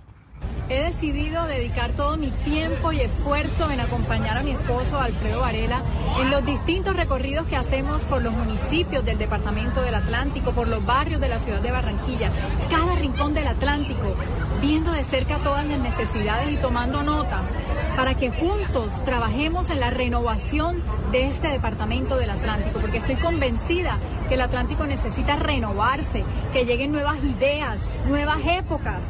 Este es un compromiso de familia y por eso me uno a mi esposo Alfredo Varela, para que juntos todos digamos Atlántico avanza. Bueno, Camila. Camila, pero hay otro video donde mucho más protagonista es Rochi. Aquí definitivamente se pone la camiseta y hace campaña por su esposo, por el, el candidato Alfredo Varela. Escuchemos y veamos el video, Camila. Invitándote a apoyar a Alfredo a la gobernación del Atlántico. Esperamos contar con ustedes. ¿ah? Gracias. Hoy estamos volanteando aquí en la 43 con 72. La gente es súper chévere, muy amable, amena, divertido porque me ponen charla mientras entrego los volantes, así que esto está bacano. Invitándolas a apoyar a mi esposo, Alfredo Varela, a la gobernación del Atlántico. Roche Stevenson. Dios te bendiga, gusto. pastora Mechi de Feli, de Dominicana. Ah, muchas ¿Sabe gracias. que estoy orando por él? Ay, gracias. Invitándolos a apoyar a mi esposo Alfredo Varela a la gobernación del Atlántico. Ah, Bien, bacano, ya ves. Sí, firme, gracias, gracias. ¿Cómo estás? ¿Cómo te ha ido? Mucho gusto, Rochi Stevenson. Para que lo apoyen, ¿ah? Apoyen a Alfredo, a la gobernación. Gracias. Ah, no, Oscar, en Barranquilla igualito que en Cali, igualito. Dos mujeres absolutamente preciosas, carismáticas, exitosísimas en la televisión, haciéndole campaña a sus esposos, eh, con- pues, y, y siendo las protagonistas de la campaña. O sea, mo- saliendo ellas más que sus propios esposos, y es como si hubieran dicho en la estrategia electoral, oiga, es mejor que salgan ellas a que salga usted porque de pronto ellas son más carismáticas que el, que el propio candidato. No, además porque tienen la popularidad de, de, pues, de ser uno- uno- unos protagonistas y ser personajes reconocidos. Pero mire, Camila, que también hay otro caso, también en la, en la gobernación del Atlántico, la esposa de Máximo Noriega, Claudia Verónica Patiño, es candidata a la gobernación. Su esposo no pudo serlo por aquello de que el pacto histórico no le dio el aval y su esposa es protagonista. Pero tiene usted razón, Camila, en que en estos casos son las esposas de los candidatos las que están poniendo la cara y están volanteando. Caso este de Noriega, él le está haciendo campaña a él. Es que yo, mejor dicho, quiero saber si esto que se ve con las mujeres eh, haciéndole campaña a sus candidatos se ve de la otra forma. Es decir, dice que él sea el, el- el- el esposo que salga y volantee y le dice, ay, te entrego el volante para que votes por mi esposa. ¿Sí o no? No, no, no, en Ah, este es caso no. Pero. Máximo Nor- Exactamente, Máximo Noriega acompaña a su esposa, pero no, no, no. No volantea ni tampoco hace el, el- el esfuerzo de persuadir a los, a los votantes para que voten por su esposa. No, eh, no sé si haya tantos ejemplos de hombres que salgan a hacer campaña por sus esposas. ¿Usted tiene en la cabeza, Ana Cristina? No sé, de pronto yo Pues aquí- estoy aquí en- eh, equivocada, pero no sé si No, ha, ha habido muchos esposos haciéndole campaña a sus, a sus esposas. El esposo de Dilian ha salido a volantear, no sé. Yo de acá no me acuerdo, Camila, pero sí, sí recuerdo muy bien eh, cuando Kamala Harris estaba en, en campaña con su esposo supremamente activo. Es decir, eh, de Colombia no, no tengo el ejemplo claro, pero le cuento que esto de las mujeres que aparecen más que los hombres también el ejemplo está clarísimo en Medellín.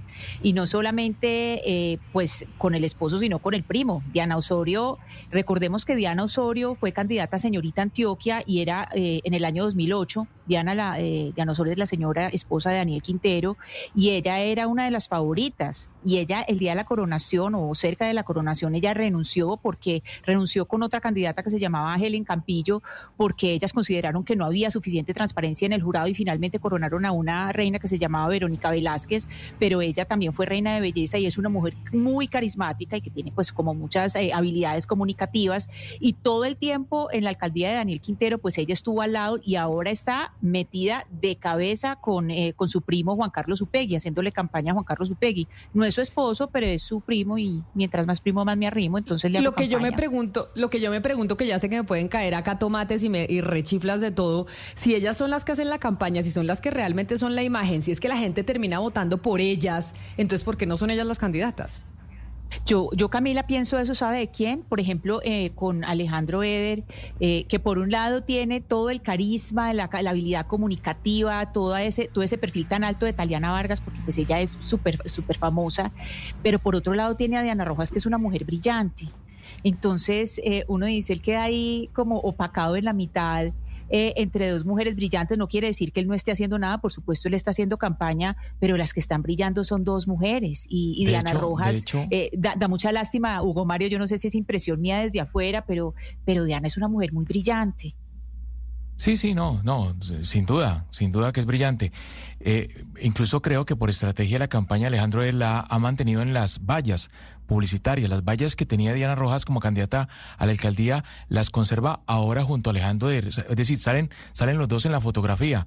Pero además de eso, lo de, lo de redes sociales ha sido, digamos, un fuerte Alejandro Eder, Camila, y ahí ha sido clave Taliana Vargas, porque ella es una influenciadora, tiene cantidad de seguidores, tiene gran carisma, es muy buena para hacer eh, eh, videos y contenidos eh, eh, virales. Y en consecuencia creo que ha sido muy importante la esposa de Alejandro Eder, como también se está volviendo muy importante, ¿sabe quién? Eh, Camila, la esposa de Roberto Ortiz, el Chontico. Es una señora de bajo perfil, es decir, no es una mujer que, que tenga una vida muy, muy social y muy pública, pero tiene una historia de vida detrás de ella. Ha superado dos veces el cáncer eh, de seno, creo, en, en la última oportunidad.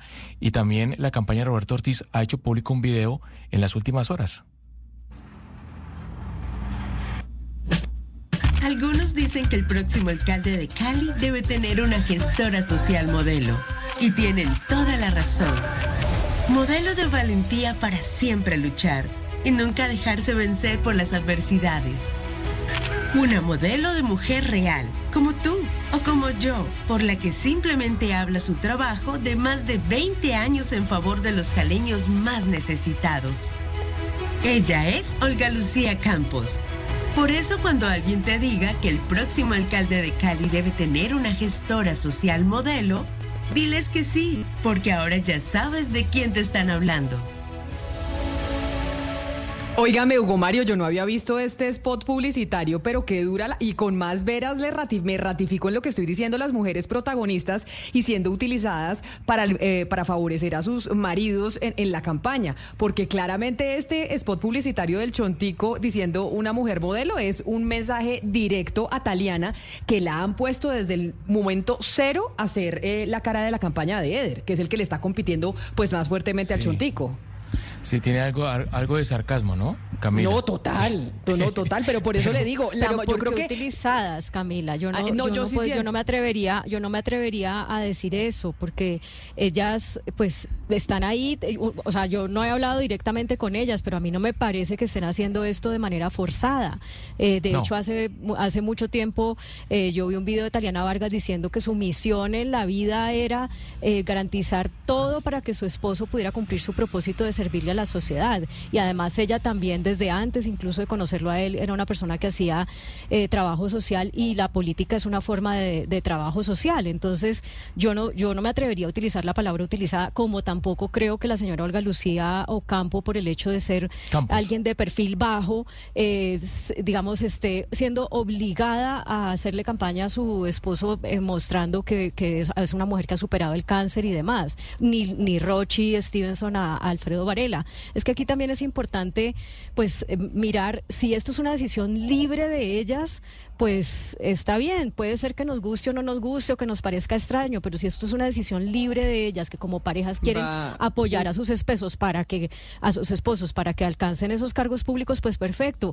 Si ellas no tienen el perfil político porque no está- no se prepararon para gobernar o no les interesa, pero si quieren acompañar al, a sus parejas y eso lo hacen libremente, pues ok, está bien. Pero además yo creo que lo, que lo que llama la atención de ellas es porque son famosas y de pronto ese puede ser el activo que cumplan en su campaña. A lo mejor las parejas, hombres o mujeres de otros candidatos, tienen otros perfiles y pueden aportar desde otro lado, desde el lado económico, estratégico, de pronto más en la sombra, porque muchas veces pues la- las parejas apoyan a sus, a, sus parejas en su proyecto de vida. Entonces, en este caso, se sienta Alejandro Eder o Varela y dicen, bueno, nuestras esposas tienen cientos de miles de seguidores en redes sociales, son famosas, pues ese es un activo, utilicemos ese activo y no me parece nada malo. Si mi esposa no la conoce nadie, la conoce la familia y mi suegro y ya, pues no la saquemos a la calle. Me parece que es, es pero, normal. pero, pero mire. Sebastián, que la figura de la gestora social es muy importante. La gestora social en una administración es muy importante. De hecho, Roche Stevenson se ha dicho, yo voy a ser una gestora social que voy a trabajar por los niños, por las mujeres. Es decir, se están promoviendo también con, con un rol que es muy valioso en una administración hoy en día. Pero mire, recuerdo, ahora que estamos hablando de mujeres protagonistas en la política, yo creo que la, doctora Verónica Alcocer, en la campaña de su esposo Gustavo Petro, también fue protagonista. A ella también se le dedicó mucho tiempo para que fuera protagonista y para que la figura de ella tuviera realce en la campaña. De tal manera que yo, pues, o sea, yo tampoco creo que, que sea figuras que estén siendo, estén siendo utilizadas, pero sí creo que van a ser muy protagonistas en las administraciones de sus esposos como gestoras sociales. Yo creo que el punto no es que sean utilizadas, Oscar, porque yo eh, creo que prácticamente todos en la mesa estamos de acuerdo en que no son utilizadas y que lo hacen libremente, sino porque no son ellas mismas las que ejercen ese poder político.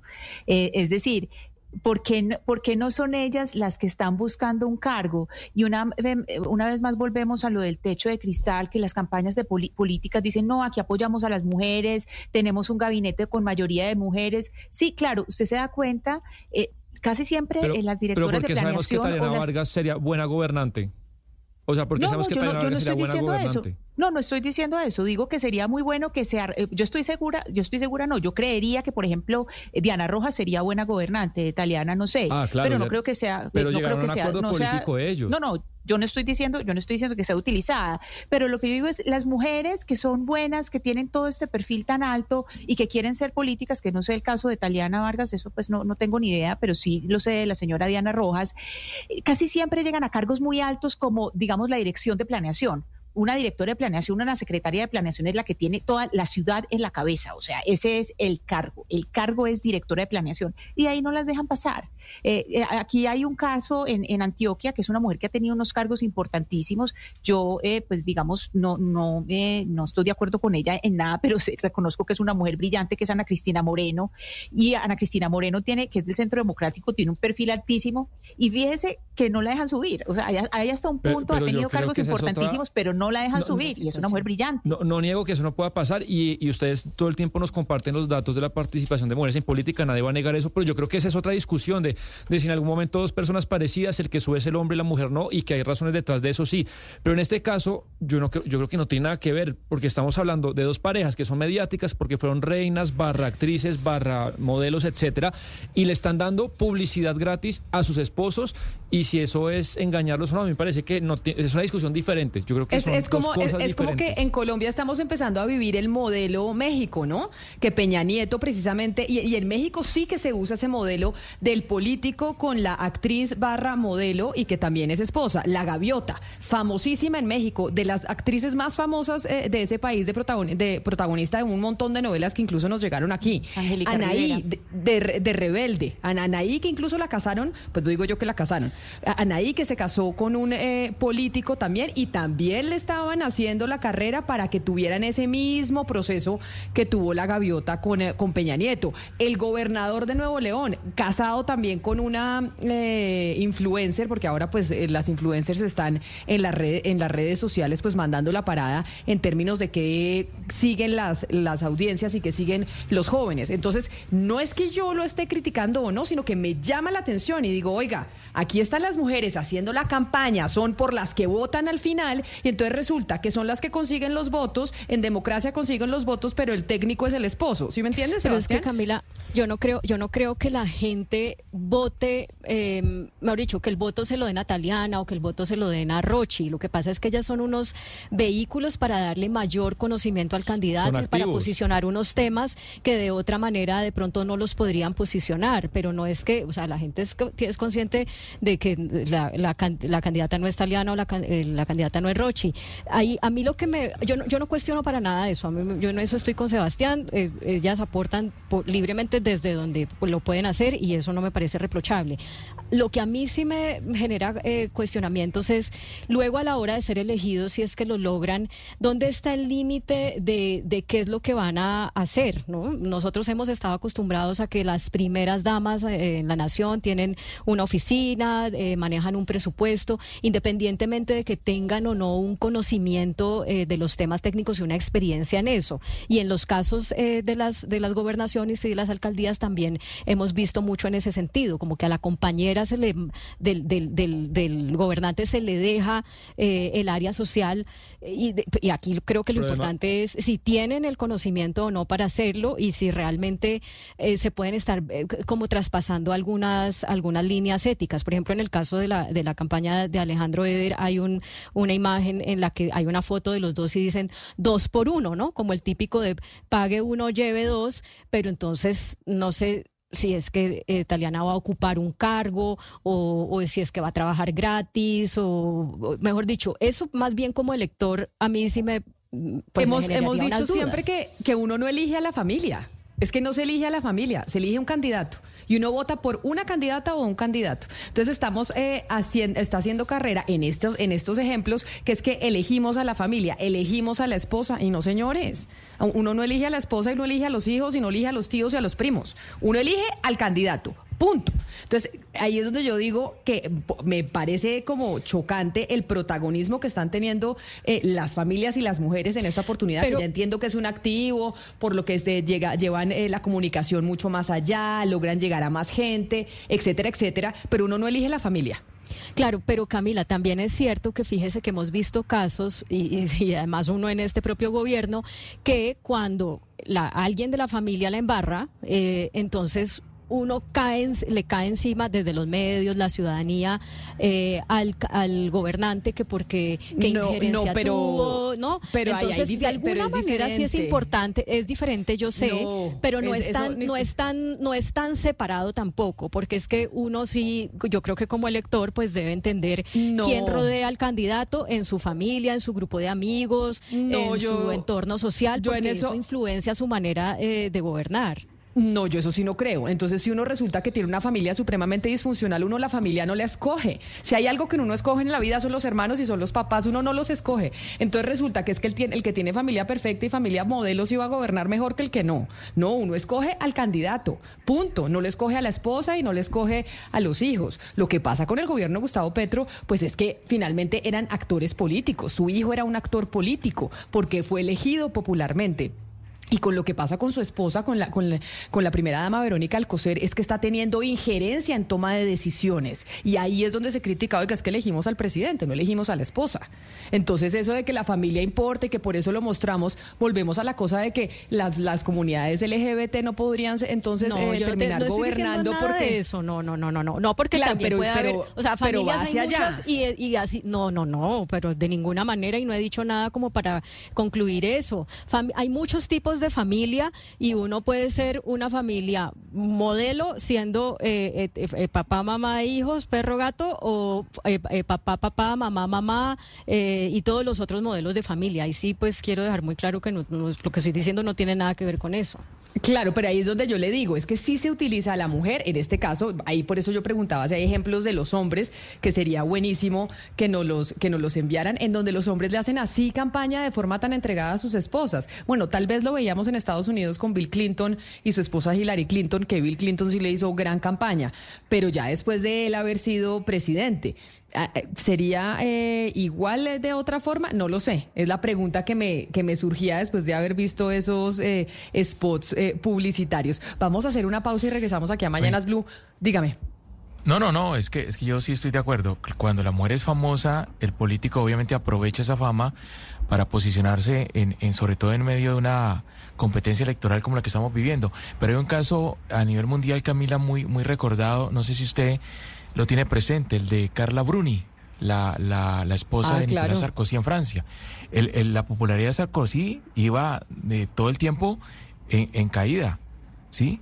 Y los franceses aprobaban cada vez más a la primera dama, como la llamaban, a Carla Bruni. Llegó a tener una aprobación del 70, 75%, mientras su esposo era totalmente desaprobado por, por la opinión pública en Francia. O sea que, digamos que los políticos a veces aprovechan de la fama y el prestigio de las esposas, pero no, no siempre funciona.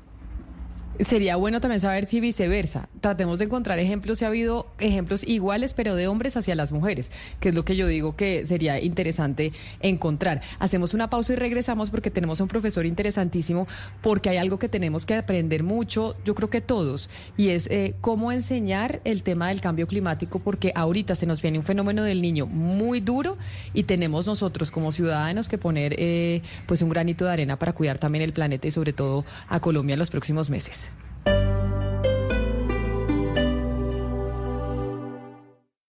Esta es Blue Radio. Sintonice Blue Radio en 89.9 FM y grábelo desde ya en su memoria y en la memoria de su radio. Blue Radio, la alternativa. También es para los que viven en modo streaming, conectados, sin límites, diversos, flexibles. Crecimos para escuchar la opinión, la noticia y el entretenimiento con rigor periodístico, donde y cuando quiera. Además de sintonizar Blue en la señal de radio, también puede encontrarnos desde su celular, tablet y computadora con conexión a Internet. Súmese a los casi 4 millones de personas en el mundo que hoy están en modo Blue vía streaming desde nuestras redes sociales, bluradio.com y Blue App. Blue, más que radio. Hola, somos Cristina Toro. Y Carlos Mario Aguirre del Águila Descalza. Un saludo muy especial para toda la audiencia de Mañanas Blue 10 AM. Por acá estamos leyendo justamente, nos la pasamos en esas. En esas. Leer es una maravilla, es la posibilidad de uno conocer el mundo, conocer historias, saber que no está solo y saber que la vida está también ahí en los libros, así que perdérsela sería miserable. Sí, sería una, una tortura vivir sin la lectura. Ah, te salió. Sí. Una maravilla, ¿no? Leer es lo- lo más- de lo las cosas más apasionantes que a mí personalmente en la vida me ocurrieron después de conocer a Cristina fue la lectura. Y viajar por los libros es una experiencia maravillosa, así que a leer. A leer, lean, lean. Amigos, Baby, familia, Me sube la bilirrubina. algo para compartir. Déjame. Lo único que falta es la música. Los viernes y sábados en la noche, Blue Radio pone el ritmo para disfrutar del fin de semana con la mejor música. Blue Música, fin de semana. Viernes y sábado por Blue Radio y bluradio.com.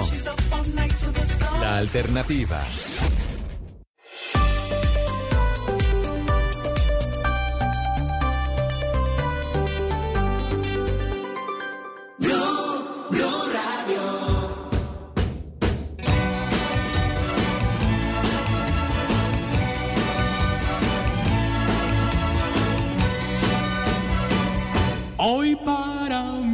Es un día especial, hoy saldré por la noche. Podré vivir lo que el mundo no está cuando el sol ya se esconde. Podré cantar una dulce canción a la luz de la luna y acariciar y besar a mi amor como no lo hice nunca. ¿Qué pasará? Ser mi gran noche. Y al despertar ya mi vida sabrá algo que no conoce. Era, era, era, era, la, la, la, la, la, la, era, la, la, la, la, la, la. Era, era, era, la, la, la, la, la, la, era, la, la, la, la, la, la. Caminaré abrazado a mi amor. por Bueno, Camila, música para Oscar Montes. que estoy seguro que le gusta, y para Hugo Mario Palomar, ¿no?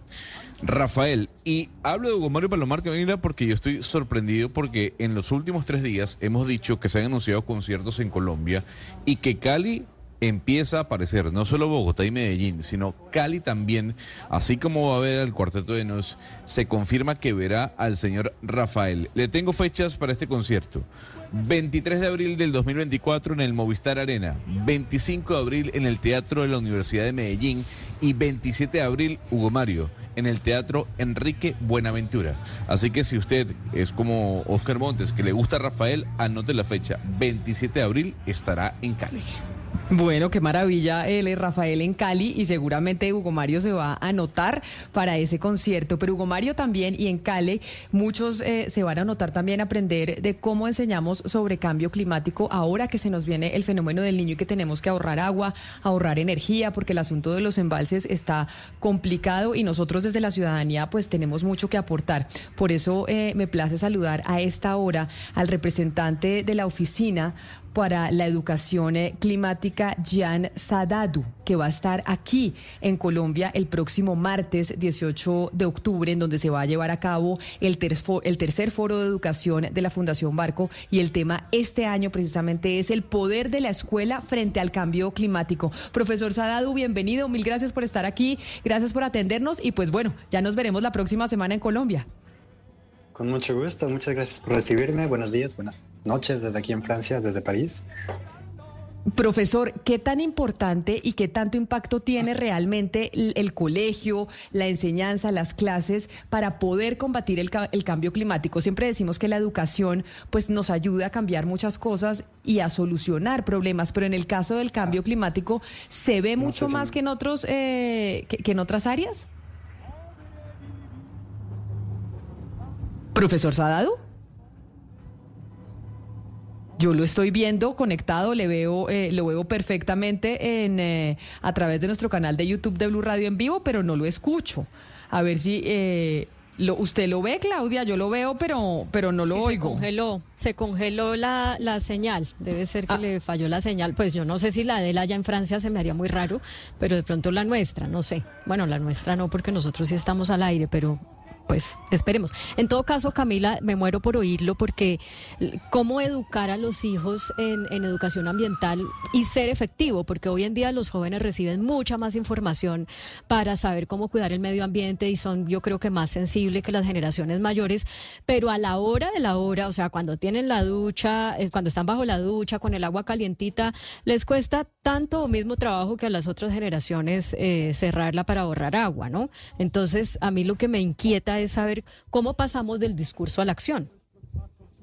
¿Usted cómo le ha ido con su hijo? Usted que es una de, usted es la que me ha enseñado a mí, es mi profesora. Y es no, no, usted es mi profesora y usted es la que me ha enseñado a mí cómo reciclar. Y por eso le, estaba preguntando a usted cómo le ha ido con, eh, con el suyo. Para yo, pues en el en unas cosas muy bien, pero en esa, por ejemplo, que le digo de, de cuánto tiempo uno demora bañándose, eh, yo soy más efectiva, digamos, en reducir los tiempos porque soy capaz de hacer el sacrificio de bañarme con un agua de pronto menos caliente o bañarme menos tiempo. Pero ya hice lo de los baldes y entonces eh, pues ya desperdiciamos menos agua y eso le ayuda a él también a, a, bañarse el tiempo que se quiere bañar, pero a no botar el agua limpia que sale mientras el agua se, se calienta. Ya tenemos otra vez al profesor Sadadu. Profesor Sadadu, bienvenido. A ver si lo escuchamos eh, mejor en esta oportunidad. Ahora sí. ¿Sí me escuchan bien? Sí, lo escuchamos perfecto y lo vemos divinamente también a través de nuestro canal de YouTube de Blue Radio en vivo. Profesor Sadadu, ¿Cómo hacer para, para enseñar, por ejemplo, en el caso de mi compañera Claudia Palacios y nosotros, con la gente que tenemos eh, más cercana, eh, la importancia de cuidar el planeta y del cambio climático y los efectos que esto tiene? Pues eh, primero que todo, muy, muy buena pregunta. Y la primera pregunta la tengo que responder porque la escuché. ¿Qué, qué, papel para la educación? O sea, la educación es esencial para cualquier transformación que queremos ver en la sociedad, ¿no? Y la, lucha que tenemos frente al cambio climático hoy en día necesita que la educación se ponga en marcha. Entonces, ¿cómo hacer para, para ayudar a la sociedad a, a, avanzar en este camino? Hay que educar. Y para educar hay que formar a los docentes para que ellos mismos puedan guiar a nuestras niñas, a nuestros niños eh, en, este, en este camino, este camino que no, no, no es muy fácil. Ah, estaba escuchando un poquito cómo cada uno hace un poco sus esfuerzos eh, personales a nivel individual en la casa, pero también hay que entender eh, cuál es la ciencia detrás del cambio climático, climático, qué está verdaderamente pasando alrededor nuestro en el mundo y saber cómo podemos localizar eso y hacer algo en nuestra comunidad. Profesor, es cierto, hace poco hablábamos aquí en estos micrófonos de un estudio que se publicaba en España de cómo las nuevas generaciones son mucho más conscientes de la importancia de cuidar el planeta. Es cierto que estas nuevas generaciones vienen más con el chip de que tenemos que ahorrar agua, ahorrar energía, no eh, reciclar, que ya estamos, eh, pues los que vienen detrás de nosotros, mucho más condicionados a eso. Sí y no. Eh, creo que ya estamos ganando una primera batalla que es eh, la de la información. Sin embargo, la información no necesariamente quiere decir conocimiento profundo y entendimiento. Entonces sí, hoy las nuevas generaciones, los jóvenes, eh, estamos viendo que están pidiendo verdaderamente acción climática. Y de hecho vemos que a nivel internacional, en política pública, en las conferencias de partes de las Naciones Unidas del Clima, en varios países, se ha ido integrando el tema de cambio climático y de educación gracias sobre todo a la presión que han hecho los jóvenes. Entonces han estado jugando un rol verdaderamente eh, esencial eh, eh, en esta lucha, pero muchos hoy en día saben todo lo que saben de educación a cambio climático a través de como autodidactas, ¿no? Lo han aprendido en las redes sociales, en lo que escuchan en la radio, ven en la tele o, o descubren aquí y allá, pero muy pocos, muy, muy pocos han verdaderamente aprendido esto en la escuela, porque lo que vemos es que todavía más de la mitad de los programas escolares alrededor del mundo ni siquiera mencionan la palabra cambio climático. Y esto eh, eh, tiene que cambiar. Uno, uno ve que, por ejemplo, para elegir un candidato a una presidencia, el tema ambiental eh, se volvió muy importante y los jóvenes tienden a apoyar a aquel que habla, eh, digamos, en términos muy de eh, catastróficos, de que si no paramos la exploración de hidrocarburos, entonces el mundo se va a acabar y demás. ¡Pum! Los jóvenes ahí mismo le dan el voto. En materia de educación, que es su tema, ¿qué nos puede decir sobre esto? ¿Están los jóvenes acertados, digamos, en una mirada extrema? O catastrófica o tendrían que ser más, eh, informarse de otra manera y ser más eh, ponderados? ¿Cómo lo ve usted? Pues justamente para evitar eh, esto que acabas de llamar vistas extremas, es importante la educación, porque la educación es, es este proceso largo que permite desarrollar competencias, competencias como el pensamiento crítico, ¿no? cuando uno tiene una educación a cambio climático de calidad en la escuela, uno no quiere decir que estás, uno está formando pequeños activistas o, gente radical, para nada. Es una educación que le está dando las herramientas para ser parte de una ciudadanía responsable, ética, eh, empática, que se puede poner en los zapatos de otro, que puede entender, que puede que sabe por qué, entiende por qué está haciendo, tiene que hacer ciertos sacrificios, pero que también entiende que es el rol de otras personas eh, hacerlo diferente, que no todos tienen el mismo poder de acción tampoco. Eh, es muy importante justamente para evitar eh, vistas extremas y, digamos, más, lo que conlleva esto también un, desgarro, se podría decir en español, de la ciudadanía, que cada vez vemos gente que se habla menos y que están los extremos.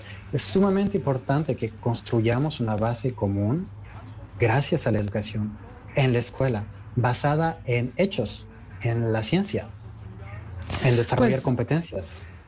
Pues precisamente eso es lo que vamos a escucharlo hablar el próximo 18 de octubre aquí en el Foro de Educación de la Fundación Barco Profesor eh, Sadadu. Va a ser muy interesante poder eh, pues aprender de cómo desde la educación, desde las aulas, se puede aportar precisamente a combatir el cambio climático en el mundo. Profesor Gian Sadadu, mil gracias por estar con nosotros y bienvenido a Colombia la próxima semana. Muchas gracias, nos vemos pronto. Un saludo especial, hacemos una pausa y volvemos con la actualización de las noticias y de lo que está pasando en Medio Oriente. ¿Tiene un producto natural para la tos? Naturalmente. Digan no, no, no a la tos con miel tertos. Con totumo, sauco, eucalipto, miel y propóleo. En Colombia son las 12 del día, dos minutos.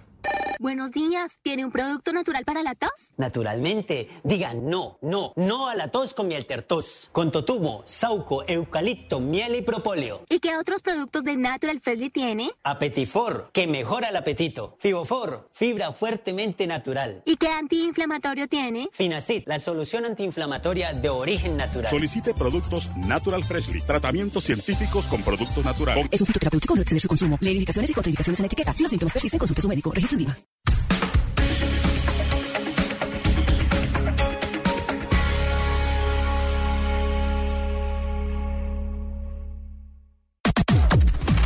Las noticias del mediodía en Mañanas Blue. Al mediodía hacemos un recorrido por Colombia y el mundo para podernos actualizar y que usted esté bien informado de lo que está pasando en el planeta. En estos momentos miles de personas están huyendo desde el norte de Gaza hacia el sur tras un ultimátum del ejército israelí. Las organizaciones que trabajan en el terreno dicen que esto es una catástrofe humanitaria. Vamos en estos momentos a Jerusalén con Yanira Gómez de la Alianza Informativa Latinoamericana. Yarina. Está corriendo el plazo de 24 horas que Israel dio a los habitantes del norte de Gaza para evacuar sus hogares y entre ellos reina el miedo, el caos, la confusión. El ejército israelí emitió esta advertencia anticipando que va a operar significativamente en el área entre Wadi Gaza y la valla fronteriza. Esto incluye la ciudad de Gaza y en total implica el desplazamiento de 1,1 millones de personas, la mitad de la población de la franja. El grupo islamista Hamas desestimó el anuncio como parte de una guerra psicológica y llamó a los gazatíes a permanecer en sus casas, mientras que la ONU advirtió que es imposible esa movilización y que la actual tragedia podría convertirse en una situación calamitosa. A través de redes sociales se han podido ver imágenes de personas yendo al sur de la franja, muchos a pie, pero esa no es una opción para otros por la destrucción de los caminos o para los heridos y enfermos que están en los hospitales del área. Y también hay quienes se niegan a, siendo refugiados o hijos de refugiados, volver a pasar por un desplazamiento. En medio Israel ha continuado los bombardeos y jamás retomó en horas del mediodía esos lanzamientos de cohetes hacia Israel, especialmente intensos en Ashkelon, Esderot, en el sur israelí y con un cohete apuntando hacia el norte, ampliando ese rango de alcance. Por su parte, Israel recibió nuevas visitas de apoyo. El secretario de Defensa estadounidense, Lloyd Austin, sigue los pasos de Anthony Blinken y arribó a Tel Aviv. Lo mismo hizo la presidenta de la Comisión Europea, Ursula von der Leyen, que visitó Kafaraza, escenario de una de las peores masacres de Hamas el sábado. Del otro lado, en varias naciones árabes hubo movilizaciones en respaldo a los palestinos de Gaza y lo mismo ocurrió en varias urbes de Cisjordania ocupada, donde al menos 11 palestinos murieron por disparos del ejército israelí. Desde Jerusalén, Yanira Gómez Muñoz, para la Alianza Informativa Latinoamericana. Gracias, Yanira. Entre tanto, en Colombia, vamos a las calles de Bogotá porque mucha atención hasta ahora. La policía antiexplosivos verifica una maleta sospechosa abandonada en la avenida Suba con calle 106. La situación hasta ahora, Felipe García. Sí, señor, Eslobodan, a esta hora la policía tiene un cierre preventivo en la estación de Transmilenio de Puente Largo por este reporte de paquete sospechoso exactamente en el separador justo al frente de la estación de Puente Largo. Una maleta oscura, Eslobodan, bastante grande que dejaron abandonada en este punto de la ciudad. Aquí hace presencia el equipo de antiexplosivos de la policía siguiendo el protocolo. La maleta, hay que decir, fue abandonada hace más de dos horas y desde ese entonces la policía antiexplosivos hace las restrictivas labores para descartar cualquier amenaza de bomba. La flota de Transmilenio está totalmente detenida por prevención en la avenida Suba. Mientras se realiza todo este procedimiento, cientos de personas desesperadas ya se están bajando de los buses. Algunos usuarios, hay que decir, despresurizan las puertas de los buses articulados y para descender pues precisamente de los móviles. Se, entonces está detenido en este momento el tráfico por toda la avenida Suba en los dos sentidos. La Secretaría de Movilidad recomienda entonces tomar vías alternas mientras la policía pues descarta cualquier tipo de amenaza de bomba acá en este punto de la ciudad. Bueno, pues estamos pendientes entonces del desarrollo de esta información y lo que pasa en Bogotá, porque además los trancones nos están reportando varios oyentes a través de nuestro canal de YouTube de Blue Radio en vivo y a través de nuestra línea de WhatsApp 301-764-4108, que los trancones en la avenida Suba están empezando a ser importantes. Pero regresemos nuevamente a Medio Oriente, don Lucas San Pedro, porque tenemos además información de periodistas que han eh, sido, eh, que han estado heridos, incluso un camarógrafo de Reuters fallecido por cuenta de un ataque con un misil de con un misil israelí en el eh, territorio libanés. Sí, señora Camila. Lo primero, porque pues hay muchas cosas pasando en este momento en territorio de Israel. Se confirma la muerte de un periodista de la agencia de noticias Reuters, quien era un camarógrafo, y también han resultado heridos otros cuatro reporteros, dos de ellos de la cadena Al Jazeera. Esto después de que llegara un misil enviado por Israel a territorio de Líbano. Esto lo confirma también la Fuerza de Defensa de Israel, que ha dicho que está llevando a cabo algunos ataques en territorio de Líbano para atacar fuerzas de Hezbollah. Hezbollah, que también ha dicho que ha llevado ataques en territorio de Israel y a quien ya la OTAN y Estados Unidos le ha puesto una advertencia de que se mantengan al margen del conflicto por las consecuencias que esto podría tener. Y esto, Camila, mientras se confirma también que Israel ha hecho incursiones terrestres en Gaza en las últimas 24 horas, buscando, dicen ellos, limpiar la zona de terroristas y de armas, pero también intentando localizar a personas desaparecidas y mientras informa también los medios internacionales que es inminente una incursión terrestre completa de Israel en la franja de Gaza. Y seguimos con noticias económicas porque pagar el doble de impuestos es lo que le espera a los colombianos en los próximos años si la reforma pensional pasa tal como lo está proponiendo el gobierno nacional. La explicación, Marcela Peña. Dice el presidente de ANIF, Mauricio Santamaría, que si se aprueba esta reforma pensional, es posible que la generación millennial pueda pensionarse a la edad que dice el gobierno, pero no va a ser gratis. Le va a esperar pagar impuestos como loca a partir de dentro de 10 años, o sea, la tasa de tributación para pagar todo esto en Colombia tiene que duplicarse. Y es que el nuevo sistema pensional va a ser muchísimo más costoso. Andrés Velasco, secretario técnico del Comité Autónomo de la Regla Fiscal, calcula que el pasivo podría aumentar hasta en 132 puntos del PIB si el salario mínimo sigue subiendo por encima de la inflación. Un contrato social desfavorable para los jóvenes es un contrato social en el que aceptan pagarnos a nosotros unas pensiones onerosas, ¿cierto? A costa de lo que ellos van a pagar. Ambos le piden al gobierno que evalúe con lupa cada artículo de la reforma pensional.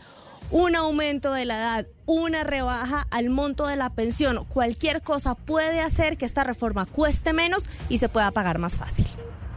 Gracias, eh, Marcela. Ahora vamos a noticias electorales con don Andrés Carmona, porque desde la sala de auditoría de la sede central de la Registraduría Nacional se hizo por primera vez la presentación y muestra del código fuente del software de preconteo de las elecciones de este 29 de octubre que necesitamos, Andrés, que funcione a la perfección para evitar cualquier tipo de duda.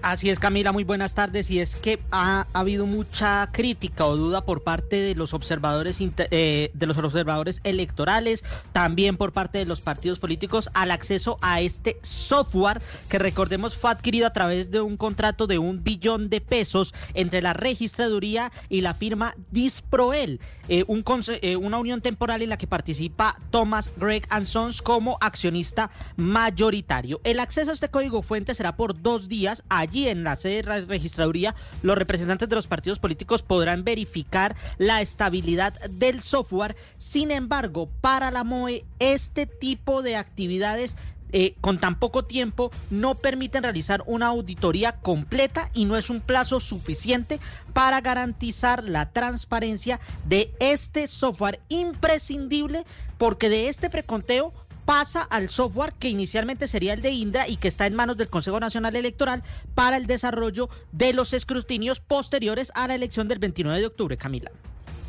Gracias, Andrés. Entre tanto, el presidente Gustavo Petro confirmó su participación en la cumbre convocada por México para construir una propuesta común de Latinoamérica para abordar la crisis migratoria en la región. Lucas. Eslobodan, el anuncio lo hizo el presidente mexicano Andrés Manuel López Obrador en su conferencia mañanera. Confirma que había hablado hace minutos con el presidente Gustavo Petro sobre la crisis migratoria en la región y que el mandatario colombiano le confirmó su asistencia a esta cumbre que se va a llevar a cabo el domingo 22 de octubre en la ciudad de Palenque, en el estado de Chiapas, junto a otros 11 países de Latinoamérica. He tratado este tema con el presidente Petro. Acabo de hablar con él por teléfono para invitarlo a que nos acompañe el día 22 para tratar el tema migratorio, porque nos preocupa bastante al encuentro que se va a llamar por una vecindad fraterna y con bienestar. La presidencia mexicana también ha confirmado la asistencia de los mandatarios de Ecuador, El Salvador, Honduras, Belice, Venezuela, Haití, Cuba, Costa Rica y Panamá. Y falta por confirmar el presidente de Guatemala. Como usted lo decía, lo bodan, los jefes de Estado van a buscar una propuesta común de la región sobre migración para presentarla en noviembre al presidente de Estados Unidos, Joe Biden. Lucas, gracias. Y para el 26 de octubre se reprogramó la audiencia de imputación de cargos en contra de la fiscal Angélica Monsalve, quien no se presentó ayer a su diligencia. Ella debe responder por presuntamente haber pedido 600 millones de pesos para direccionar el caso de los vehículos blindados de la Unidad Nacional de Protección. Juanita Tobar.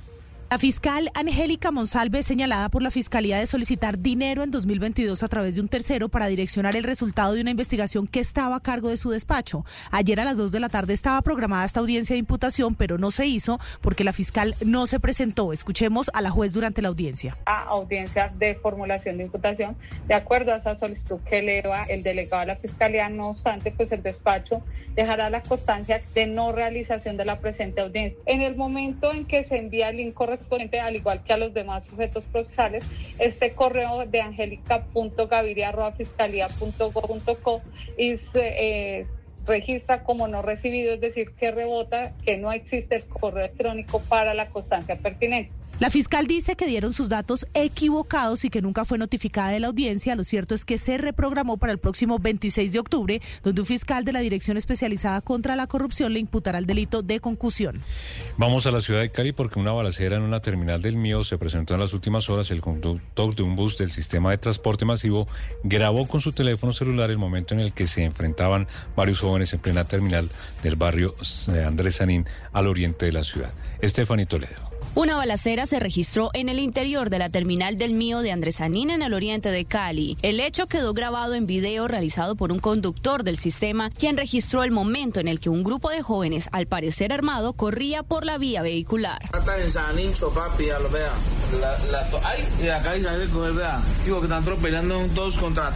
Por el momento, las autoridades no se han pronunciado de manera oficial ante lo ocurrido. Sin embargo, los representantes de los usuarios eh, del Mío aseguran que la situación de inseguridad seguridad en las estaciones es constante. Ricardo Salazar, representante de los usuarios. La gente se desplaza, puede observar que las estaciones y las terminales pues no hay prácticamente nada de seguridad. Serían al menos cinco hombres los que se vieron implicados en este presunto enfrentamiento, según lo que se alcanza a ver en este video, quienes atemorizaron a los pasajeros que a esa hora esperaban las rutas para llegar a sus destinos.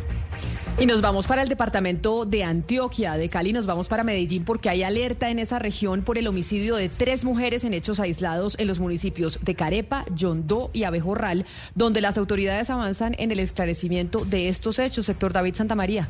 El primer caso fue el asesinato de Cruz Elena Santer, quien tenía 37 años, donde las autoridades han indicado que fue atacada con arma blanca por su pareja sentimental en la vereda San Bartolo de Yondó, mientras que Lady Joana Cardona es una de las tres víctimas del triple homicidio en Abejorral. Por su parte, Ingrid Murillo, quien trabajaba en el área administrativa del Hospital Francisco Luis Jiménez de Carepa, según el mayor Julio César Quintana, comandante operativo encargado de la Policía de Urabá, su cadáver fue hallado con varios impactos de arma de fuego en la variante que comunica Carepa y Chigorodó. Llegaron unidades de la Fiscalía y de nuestra Policía Judicial, los cuales estuvieron recolectando toda la evidencia física y elementos materiales probatorios con el fin de identificar y hallar a los responsables materiales de este hecho. Con estos casos, en Antioquia asciende a 85 el número de mujeres que han sido asesinadas este año.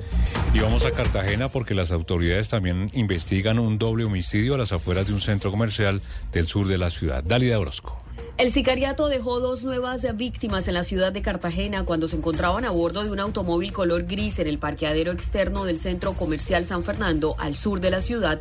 Dos hombres entre 30 y 40 años fueron atacados a tiros por sujetos que se movilizaban en una motocicleta. Las víctimas, que fueron identificados como Julio César Torres Batista y Johnny Patiño Altaona, recibieron dos impactos de bala cada uno, lo que les causó la muerte en el lugar de los hechos. Las autoridades investigan este caso que ha generado generado conmoción en la ciudad, pues este es un sector altamente concurrido. Hasta el momento no se conocen hipótesis alrededor de este doble homicidio. En Cartagena, en lo corrido del mes de octubre, se han registrado cuatro hechos de sicariato, lo que a la fecha representa una reducción del 67% de estos casos frente al año anterior.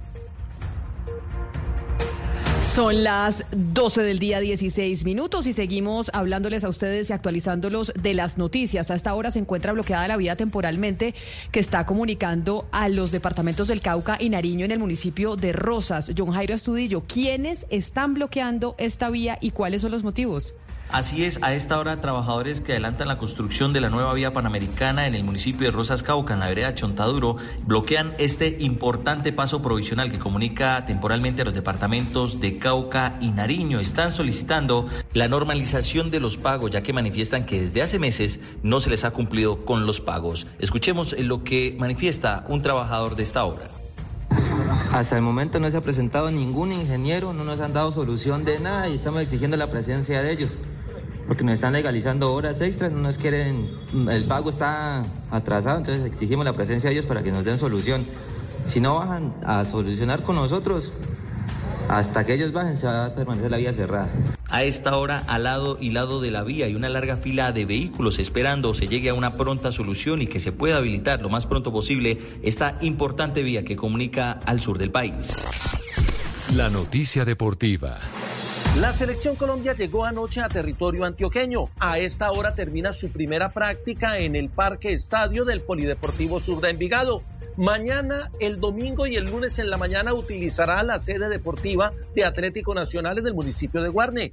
La idea del cuerpo técnico es trabajar en una altura intermedia antes del viaje a Quito que está a 2.800 metros sobre el nivel del mar.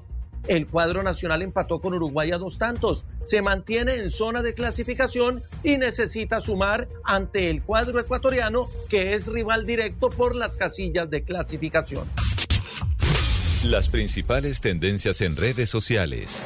Este viernes es tendencia en redes sociales el numeral James Rodríguez. Los hinchas no paran de compartir el video del gol que marcó ante Uruguay en esta fecha eliminatoria en el Metropolitano de Barranquilla. Muchos han comparado este tanto con el que marcó en el Mundial de Brasil 2014, también contra los charrúas. Estas y más tendencias en blurradio.com.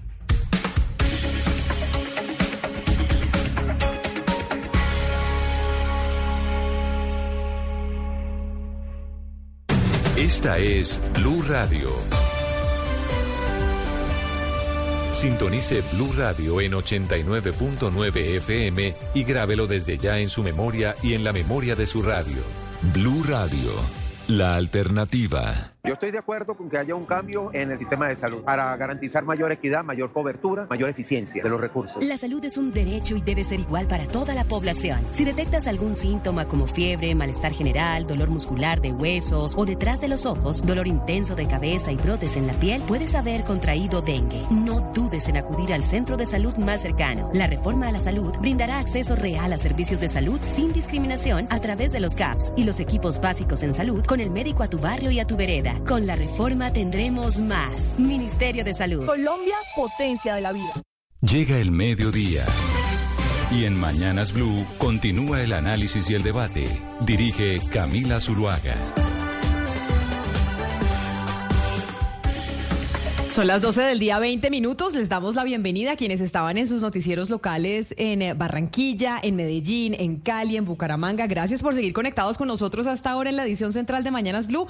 También a través de nuestro canal de YouTube, en donde no solo nos oímos, sino que también nos vemos. Y a partir de noviembre, es decir, después de las elecciones, va a entrar en vigencia el impuesto saludable, que es el tributo aprobado en la reforma tributaria que presentó el Gobierno Nacional el año pasado en el 2022 y donde quedó reseñado que se daría un año para la entrada en vigencia. Es decir, Claudia, las papitas que tienen sello, los chocolates que tienen sello, los juguitos que tienen sello, las salchichas que tienen sello, todo eso le va a subir de precio.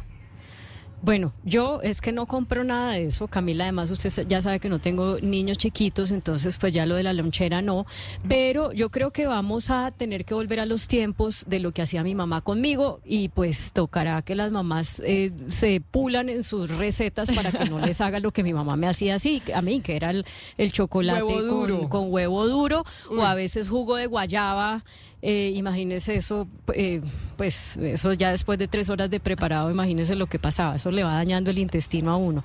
Entonces, eh, no, pues eh, así hay que ver las maneras de que no salga tan cara la lonchera, porque si estos productos van a subir de precio, pues eso va a afectar a muchas familias y es importante que las mamás y los papás sigan garantizando darle buenas loncheras a sus hijos. A mí me mandaron una lonchera aburridísima, era jugo también, natural, que iba en el termo de la lonchera normal, me mandaron daban galletas de soda con mantequilla y mermelada, me las envolvían en papel aluminio y alguna fruta.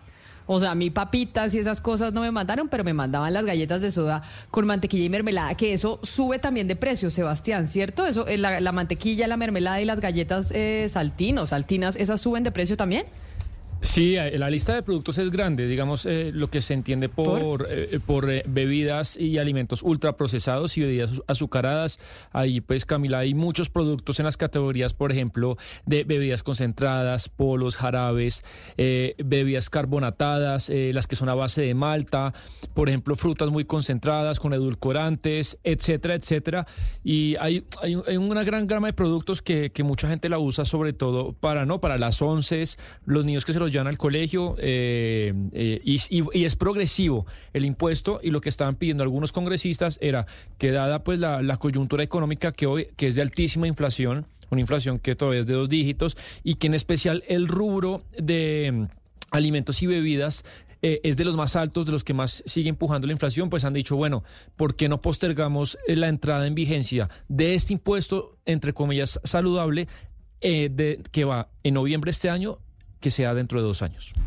Pues eh, Sandra Forero, quien fue presidenta de Camacol y ahora ha tomado la decisión de incursionar en política, ha venido haciendo una alerta precisamente sobre este tema, sobre lo que va a implicar el primero de noviembre cuando entra en vigencia este impuesto saludable. Doctora Forero, bienvenida, gracias por atendernos. Camila, buenas tardes, ¿cómo están? Claudia, a todos muchas gracias por esta invitación y acá firme. ¿Usted por qué decidió ponerle la lupa a este tema en particular, a este del impuesto que entra en vigencia el primero de noviembre y que, bueno, pues nos va a cambiar a nosotros la forma de hacer mercado? Sí, Camila, gracias por la, por la pregunta. La verdad, esto, y sí, tienen razón, esto es un poco el resultado de mi ejercicio, de mi nuevo ejercicio político, eh, ejercicio político que he ido alimentando en mis propuestas y en mis preocupaciones como bogotana recorriendo los barrios. Yo, pues por supuesto, ¿cuáles son los barrios que estoy recorriendo?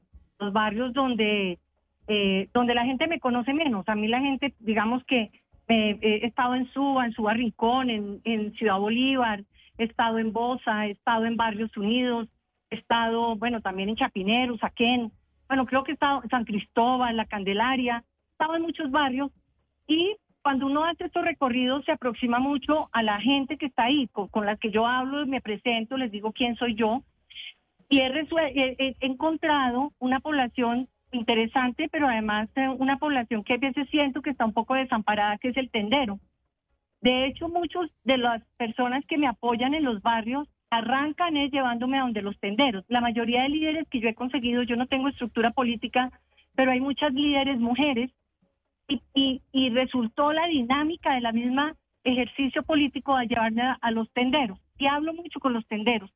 Y de ahí surge la preocupación. Ellos tienen algunos, algunas eh, eh, preocupaciones intensas, son, son tenderos formales, tengo que decirlo, son tenderos que pagan sus impuestos, que cumplen con los 19 requisitos que se les piden, pero además tienen una preocupación particular de lo que se les ha ido incrementando la mercancía que ellos venden venden. La mayoría de los tenderos con los que yo he hablado y la mayoría, pues, pues por supuesto me puse a estudiar un poco para entender, porque siempre estoy llegando donde los tenderos y hay 110 mil tenderos en Bogotá, 110 mil. Y la mayoría de estas tiendas están en estratos 1, 2 y 3. Digamos que esa reflexión que hacemos desde el lado nuestro, eh, de, mis hijos o los hijos de ustedes, de si llevan a la, en la lonchera esto o no, pues no refleja un poco lo que está pasando en esos barrios estatus 1, 2, 3, y de ahí surgió la preocupación. Y usted ha tenido la oportunidad en este en este proceso, eh, déjeme yo le interrumpo porque así para tener nosotros más información y noción de lo que va a pasar a partir del primero de noviembre y es noción de cuánto van a aumentar estos productos, es decir, ¿Qué tanto van a dejar de vender los tenderos o qué tanto más le va a tocar pagar a uno cuando vaya a comprar algún producto en estas tiendas? Ya sea los yogures, eh, las galletas, las papitas, las salchichas, lo, bueno, lo que se compra en las tiendas. Sí, hay unos temas, hablando de porcentajes, por ejemplo, eh, o, o, como está establecida la norma, es que aumenta un 10% a partir del primero de noviembre. Yo lo que había entendido, y tengo que decir que por eso me puse a estudiar, que decían en, el próximo año aumenta otro 10%. Yo pensé que era el próximo año, en noviembre del próximo año. No, es el primero de enero del, del 2024. Ahí es un 20%. Y hay un 10% adicional que es el, el primero de noviembre del 2025. Entonces, eh, entonces ahí hay una, ahí hay una, eh, es un incremento importante. Yo tenía como las cuentas, alguien me había dicho, por ejemplo, de las salchichas, pero no voy a hablar de marcas, pero sí de las salchichas, entonces que, que pasa de los 12.500, ya después van a ser 13.500 o algo así, y llegamos a 14.000. Pero más allá de eso, Camila, a mí, a mí cuando yo hablo con el tendero, le digo, ¿qué es lo que a usted más le preocupa? Me dice, no, es que todo está muy caro. Entonces ellos empiezan a sumar cosas, ellos empiezan a sumar, ellos pagan impuestos, ellos cumplen los requisitos, ellos tienen eh, mucho se incrementa por el aumento de la gasolina y ahora con esto, pues definitivamente ellos lo que dicen es no, no vamos a ser sostenibles. Yo, la verdad, el tema del impuesto lo veo más desde el impacto a esos 110 mil tenderos y el impacto que tienen esas familias que compran ahí. El 40% de estas familias que se, que se sirven de, que compran en estas, en estas tiendas son familias de estrato 1, 2 y 3. Y, hay una cosa que a mí también me ha llamado la atención, eso porque una de mis propuestas, y por eso tengo tantas líderes mujeres, es que tengo una propuesta pues de las mujeres en el centro, y el 60% de, las, de los tenderos son mujeres que tienen esto como único ingreso. La mayoría son mujeres solas sacando adelante su familia. O sea, no hay alguien que les complemente el ingreso. Y ahí fue donde me surgió la, como la preocupación y, y decir, miren, ¿por qué no no sé si esto en su momento parecería que llego tarde a la discusión. Yo en eso hago como una reflexión. Sí, yo llego tarde porque yo ahora estoy en otra tarea y yo no me he acercado a los tenderos. Y me he acercado es porque los he conocido en la calle, caminando los barrios. Ahí hay un impacto que, que, que es importante, que yo creo que el Congreso lo debería tener en cuenta, el mismo gobierno, porque, porque de verdad la van a pasar mal los tenderos con este impuesto y las familias, a esas familias se les, es como el 70% de estas familias que se les reduce la capacidad de compra en las tiendas. Entonces, ni las familias van a poder comprar, ni los tenderos van a poder vender. Y, y ahí hay un estudio, eso sí fue porque lo estudié, y es cómo los ingresos de ellos después de pandemia, que no se han podido recuperar, se redujeron y pueden llegar, están muy cerca de, de pasar a pobreza. O sea, están en el nivel, en el borde total de por ingresos entrar a, engrosar la línea de la pobreza. Entonces, realmente esa es la preocupación que yo puse sobre la mesa, a ver si lográbamos que en la discusión de la ley de presupuesto se tomara alguna medida de protección al tendero. Yo no tengo nada en contra, digamos, de un impuesto saludable, por supuesto, pues no soy experta, pero sí de protección a esta población. Pero hay quienes piensan, doctora Sandra, que, que, el, que el consumo no, no cae con ese tipo de impuestos, o al menos no tanto. Y, vamos con ejemplo concreto. ¿Usted cree que si el chocorramo pasa de 2.200 a 2.700, la gente deja de comprarlo? Pues es que yo creo, eh, David. Hugo. Hugo, Hugo, perdón, perdón, Hugo. Yo creo que es que están en un nivel, eh, y la verdad, puede sonar un poco, bueno, no, no tan, tan fuerte políticamente, pero estoy yendo a los barrios, estoy hablando con la gente. La gente, hay familias que no logran comer los dos, las, tres comidas en el día. Eh, entonces sí hay un nivel de pobreza que uno debería entender que este tipo de medidas seguramente eh, van a afectar a un segmento de la población que yo no sé si se tuvo en cuenta cuando se dio la discusión de este impuesto en la tributaria. Yo lo que digo es que me he encontrado con una realidad donde claramente el tendero sí se le va a bajar la posibilidad, sí se le van a bajar sus ventas. Yo no sé, cuando yo voy, tengo muchas fotos de ellos porque además sus vitrinas son impecables. Hacen un esfuerzo en unos dos metros cuadrados máximo. Hacen un esfuerzo enorme de tener impecables sus vitrinas y todos esos productos todo lo que ellos tienen en esas vitrinas que compran esos niños de sus barrios de estrato 1 y 2 son este eh, son eh, productos que van a quedar grabados. Entonces, Candidata. yo creo que hay un tema social que debería revisarse, debería revisarse por parte del Congreso y por parte del, gobierno. Eh, entendiendo que usted nos dijo hace un momento, no está en contra de, de, digamos, de las medidas saludables y que esa es la motivación de esta norma que entra ahorita en vigor, que va a encarecer el precio de este tipo de productos. ¿Qué alternativas ha visto usted, eh, pues pensando en que si es elegida también eh, tendría que plantear alternativas para poder eh, solucionar el problema que usted está viendo que se les viene a los tenderos, pero mantener, eh, digamos, esta ruta hacia la alimentación saludable que previene la pandemia de obesidad y otras y otros problemas de salud. Sí, de acuerdo. Yo creo que acá hay un problema de salud pública, también creo que aquí hay un problema de, de hambre y de pobreza. Entonces, eh, yo voy a ser concejal, yo hasta ahí voy a llegar en mis competencias y en mis capacidades. Esto lo estoy haciendo sobre todo porque conocí una población que de alguna manera se siente desamparada y sabe que le va a llegar un impacto. Pero yo creo que acá hay un problema de salud pública. Y si te estamos hablando de que el 30% de la población todavía está con hambre, pero vamos a priorizar el hecho de que mejor no tengamos obesidad, seguramente ahí toca buscar un equilibrio desde la salud y desde las políticas de salud para ver qué priorizamos y para ver si de pronto eh, entrar, como la, palabra sería, pensemos en que de pronto podemos dar un tiempo de transición mientras educamos a la gente. Yo no sé si se haya dado procesos de educación, eso que ustedes estaban diciendo que me parece valiosísimo. Yo también era de lonchera en el colegio, con termo y todo eso.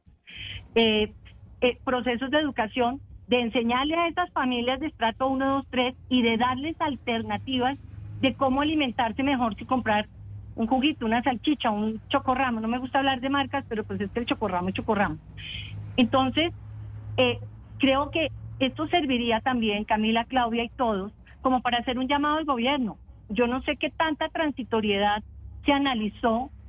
La verdad sí se analizó el problema de hambre y del tendero más allá del producto para dar una transitoriedad y una entrada en vigencia mucho más amplia para sensibilizar a las personas. El tendero no está preparado para recibir este impuesto el primero de noviembre, porque además está sumando, y eso lo sabemos todos, y eso ellos lo dicen con porque son personas que tienen la preocupación. Con lo que ha pasado con el aumento de la gasolina, que también los impacta, hay un impuesto, y quiero dejar claro, yo no es que tenga ahora el, el, tema de atacar todos los impuestos nuevos, pero hay un impuesto que es el impuesto al, al plástico de un uno, de, de un único, un solo uso, que también va a impactar esto. Entonces es una sumatoria de cosas que pueden ser bien intencionadas, pero que no estoy tan segura que se haya mirado el impacto social en un país donde todavía hay hambre, donde el tendero es, el, es, es como la base de la economía barrial. Y otra cosa, donde el tendero es el formal de, este, de esta ecuación, porque hay una cantidad de informalidad enorme en las calles que también toca darle solución. Y ahí como concejal sí tendría yo que empezar a actuar. ¿Qué pasa con la tienda formal que cumple con 19 requisitos, paga impuestos y va a tener esto? ¿Y qué pasa con el informal que está al lado, justo al lado, vende lo mismo, pero no tiene que pagar nada? Entonces, la, angustia es, vamos a pasar a todos los tenderos a la informalidad. Es como el llamado es hacia ver si esa es una población que se tuvo en cuenta en esta discusión y si de pronto la idea de pensar en que vaya un poco más, se aplace un poco la entrada en vigencia, a ver si vamos a educar a la población. Yo vengo de representar un sector, y Claudia y Camila lo mencionaron arrancando, un sector de la construcción, He recorrido obras y obras y obras, volviendo a ponerme el casco porque es lo que me hace feliz y hablar con los trabajadores y los obreros. Eso es una población que consume lo que compran, lo que venden en las tiendas. Ah, pues a ellos no les he hablado de esto, pues, pero lo que quiero decir es, entonces tenemos es un problema de salud pública que tocaría mirar con más tiempo antes de imponer algo que definitivamente, eh, eh y si está medido, que vaya a causar un impacto negativo en, en estas tiendas y en estas familias. El 70% van a haber reducido su posibilidad de compra. Pues doctora Forero, precisamente después de la pausa vamos a estar escuchando a Carolina Piñeros, la directora de Red Papás, que fue el cerebro de esta iniciativa, y, le plantearemos estos interrogantes que usted tiene, y es sobre si se pensó en su momento el impacto que tendría en términos de costos para una población que todavía pues no tiene la posibilidad ni siquiera de poder eh, comer tres veces al día. Doctora Sandra Forero, mil gracias por haber estado aquí con nosotros hoy en Mañanas Blue y mucha suerte en su campaña. Camila, gracias. Claudia, gracias. un saludo a la directora ejecutiva de Red Papás y a todos. Gracias por esta invitación. Me encantó volver a estar acá. Claro que sí, un abrazo grande. Hacemos una pausa y volvemos precisamente con la doctora Piñeros para que ella nos pueda responder sobre esos eh, interrogantes que planteaba la doctora Sandra Forero aquí. Y es, ¿será que el impacto que va a tener esta medida a partir del primero de noviembre, pues no va a ser mucho más perjudicial que realmente lo que se va a ganar? Hacemos la pausa y volvemos con esas respuestas. Yo estoy de acuerdo con que haya un cambio en el sistema de salud para garantizar mayor equidad, mayor cobertura, mayor eficiencia de los recursos. La salud es un derecho y debe ser igual para toda la población. Si detectas algún síntoma como fiebre, malestar general, dolor muscular de huesos o detrás de los ojos, dolor intenso de cabeza y brotes en la piel, puedes haber contraído dengue. No dudes en acudir al centro de salud más cercano. La reforma a la salud brindará acceso real a servicios de salud sin discriminación a través de los CAPS y los equipos básicos en salud con el médico a tu barrio y a tu vereda. Con la reforma tendremos más. Ministerio de Salud. Colombia, potencia de la vida.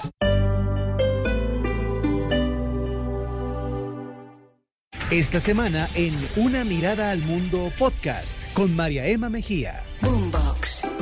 Hemos invitado a Cristian Salamanca. Él dirige, eh, es el vicepresidente de la Asociación eh, de Amigos de la India y Colombia. Bienvenido, Cristian. Muchas gracias, María Emma, por esta invitación. ¿Cómo es posible que un país como la India, sé que él se ha metido mucho en tecnología, haya lanzado una sonda al sur de, de la Luna y ahora inclusive solar? Porque ISRO, la Agencia Espacial India, y sus ingenieros en sus etapas tempranas fueron a Estados Unidos, fueron a Rusia y se entrenaron con ellos. Sí, a uno le sorprende mucho mucho el respeto que le tienen a Modi, ¿no? Y Modi tiene un gran respeto y admiración a nivel global por muchas personas. Cada semana un episodio nuevo en boombox.com y todas las plataformas de audio. Boombox. Ahora Blue Radio está en WhatsApp. Las noticias, el análisis y la opinión en su teléfono. Únase al canal de Blue Radio en WhatsApp y manténgase al día de forma rápida y segura. Blue, la alternativa. Llega la voz de la verdad para desmentir noticias falsas. Pregunta para Vera. Una imagen publicada en redes sociales compara fotos de carreteras colombianas, unas con ejército antes de la presidencia de Gustavo Petro y otras con guerrilleros del ELN después de comenzar su gobierno y afirman que actualmente hay ausencia de la fuerza pública en las vías. ¿Esto es verdad? Esta noticia es falsa. El Ejército Nacional durante el mandato de Gustavo Petro continúa con presencia en las carreteras colombianas con la campaña Viaje Seguro. Su ejército está en la vía. Además, la imagen es engañosa, ya que expertos chequeadores confirmaron que una de las fotos con miembros del ELN fue tomada durante el mandato de Iván Duque. Escucha la radio y conéctate con la verdad. Una iniciativa de Blue Radio en unión con las emisoras que están conectadas con la verdad.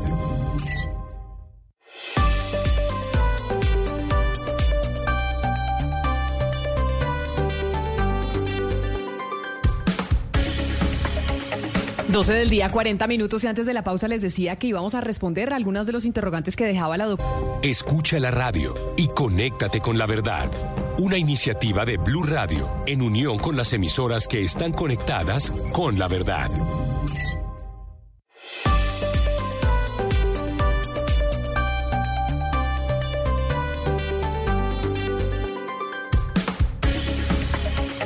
12 del día, 40 minutos y antes de la pausa les decía que íbamos a responder algunas de los interrogantes que da esta iniciativa porque soy una, una convencida que pues hay que alimentarse bien. Sin embargo, eh, por ejemplo, cuando yo voy a hacer mercado, yo en mi casa compramos queso, pues se come queso con la arepa, se come queso con un sándwich y el queso tiene un sello que por lo general dice alto en sodio. Ese sello va a implicar que a partir del primero de noviembre el queso que ya es carísimo de por sí, en mi casa va a costar más. Entonces ahí es donde uno se pregunta y dice, oiga, pero realmente este, e, el impacto de esta medida, ¿qué sentido tiene cuando pues yo no creo que el queso sea poco saludable o sí? No, señora, eh, para hacer una claridad a, la audiencia también y en esa preocupación que tenemos todos, no quiere decir que todos los productos tengan, eh, van a tener, digamos, ese incremento del 10%. Sí, unos que tienen unos niveles muy superiores de nutrientes críticos, eh, pero digamos ni siquiera todas las bebidas azucaradas están incluidas. Hay en este momento bebidas endulzadas y las que tienen, digamos, menos del 6% no están incluidas, no están incluidas productos tradicionales. Entonces, no necesariamente una categoría o todos los quesos o todas las bebidas o todos los paqueticos, por decirlo de alguna manera, están incluidos. Hay unas diferencias importantes, quedaron excluidos, por ejemplo, productos de panadería industrializada. Entonces siempre miremos que en todas las categorías hay alternativas y hay alternativas más saludables. Pero para responder también algo que nos decía la candidata, es precisamente a esas personas eh, más vulnerables, esos 250 pesos del chocorramo sí les hacen mucha mella. Entonces, ¿qué es lo que va a pasar? Se pasan a un producto que no haya tenido ese, ese incremento. Eso es por lo cual precisamente se basa toda la evidencia de que este impuesto eh, sí funciona, porque es precisamente a esa población a la que queremos eh, proteger. Y recordemos que es el Estado el que tiene la obligación de crear unos ambientes alimentarios más saludables para la población. Esos ambientes se hacen con el etiquetado, con los impuestos, con la restricción de publicidad dirigida a niñas y niños y con unos, sobre todo, entornos escolares alimentarios más saludables, que es algo por lo que propende también Red Papás.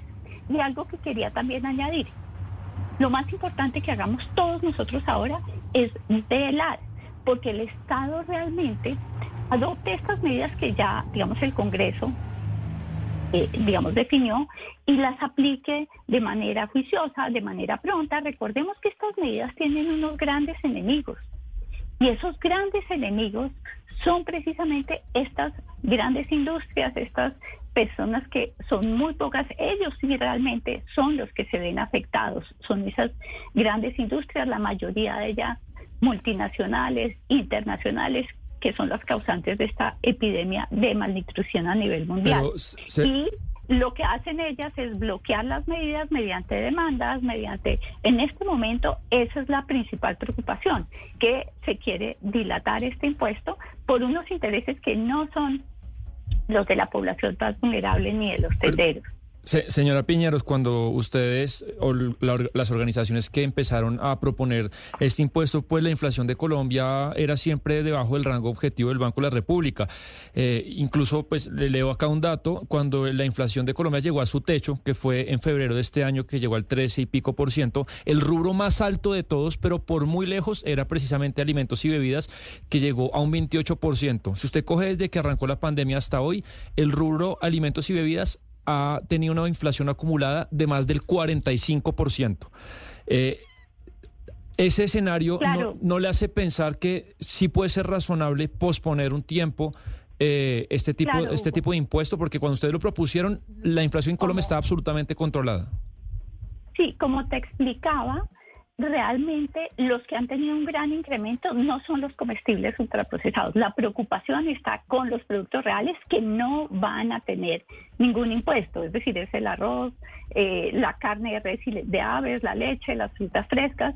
Recordemos también que el Estado... doctora Piñeros, todos los alimentos y, bebidas han, subido han subido muy de manera muy alta y las, las, las pero la, inflación es, es, un Los ultraprocesados solo el 0.2%, o sea, se han mantenido a precios muy bajos. Ese es un análisis eh, que ya se hizo en Colombia precisamente eh, y podemos dar ese parte de tranquilidad. Los que han subido de manera, digamos, desproporcionada son precisamente esos alimentos eh, reales. doctora Piñeros, todos los alimentos y bebidas en el país han subido de manera muy considerable, además porque los costos de producción le han aumentado de manera brutal a todos los productores y a todos los comerciantes. Usted coge las bebidas no, no alcohólicas y también han aumentado de una manera muy importante y muy considerable. Es decir, la inflación es un fenómeno que afecta a todos los precios, a todos los precios de la economía. Pero no ha sido parejo, Hugo. Mírate los datos precisamente que nos da el DANE y ese es el parte de tranquilidad que vengo precisamente a darle. No han sido la máquina que comemos acá en Blue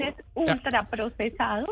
La máquina donde, donde metemos monedas y comemos acá al, ladito del baño, le prometo que los precios se han duplicado. Compro todos los días hecho monedas y son ultraprocesados y se han duplicado desde que arrancó la inflación, se lo prometo, se lo garantizo. No, le, le ponemos el ejemplo, yo se lo he contado aquí, yo compraba unos tostacos a mil pesos y ahora los estamos comprando a mil quinientos. O sea, los tostacos, que es un ultraprocesado, subió un 50% incremento de tema inflacionario, tema de que nos aumentaron los precios, o sea, estas cosas sí están subiendo de precio de forma importante y ahora con el impuesto se le subirá un poco más, Sebastián.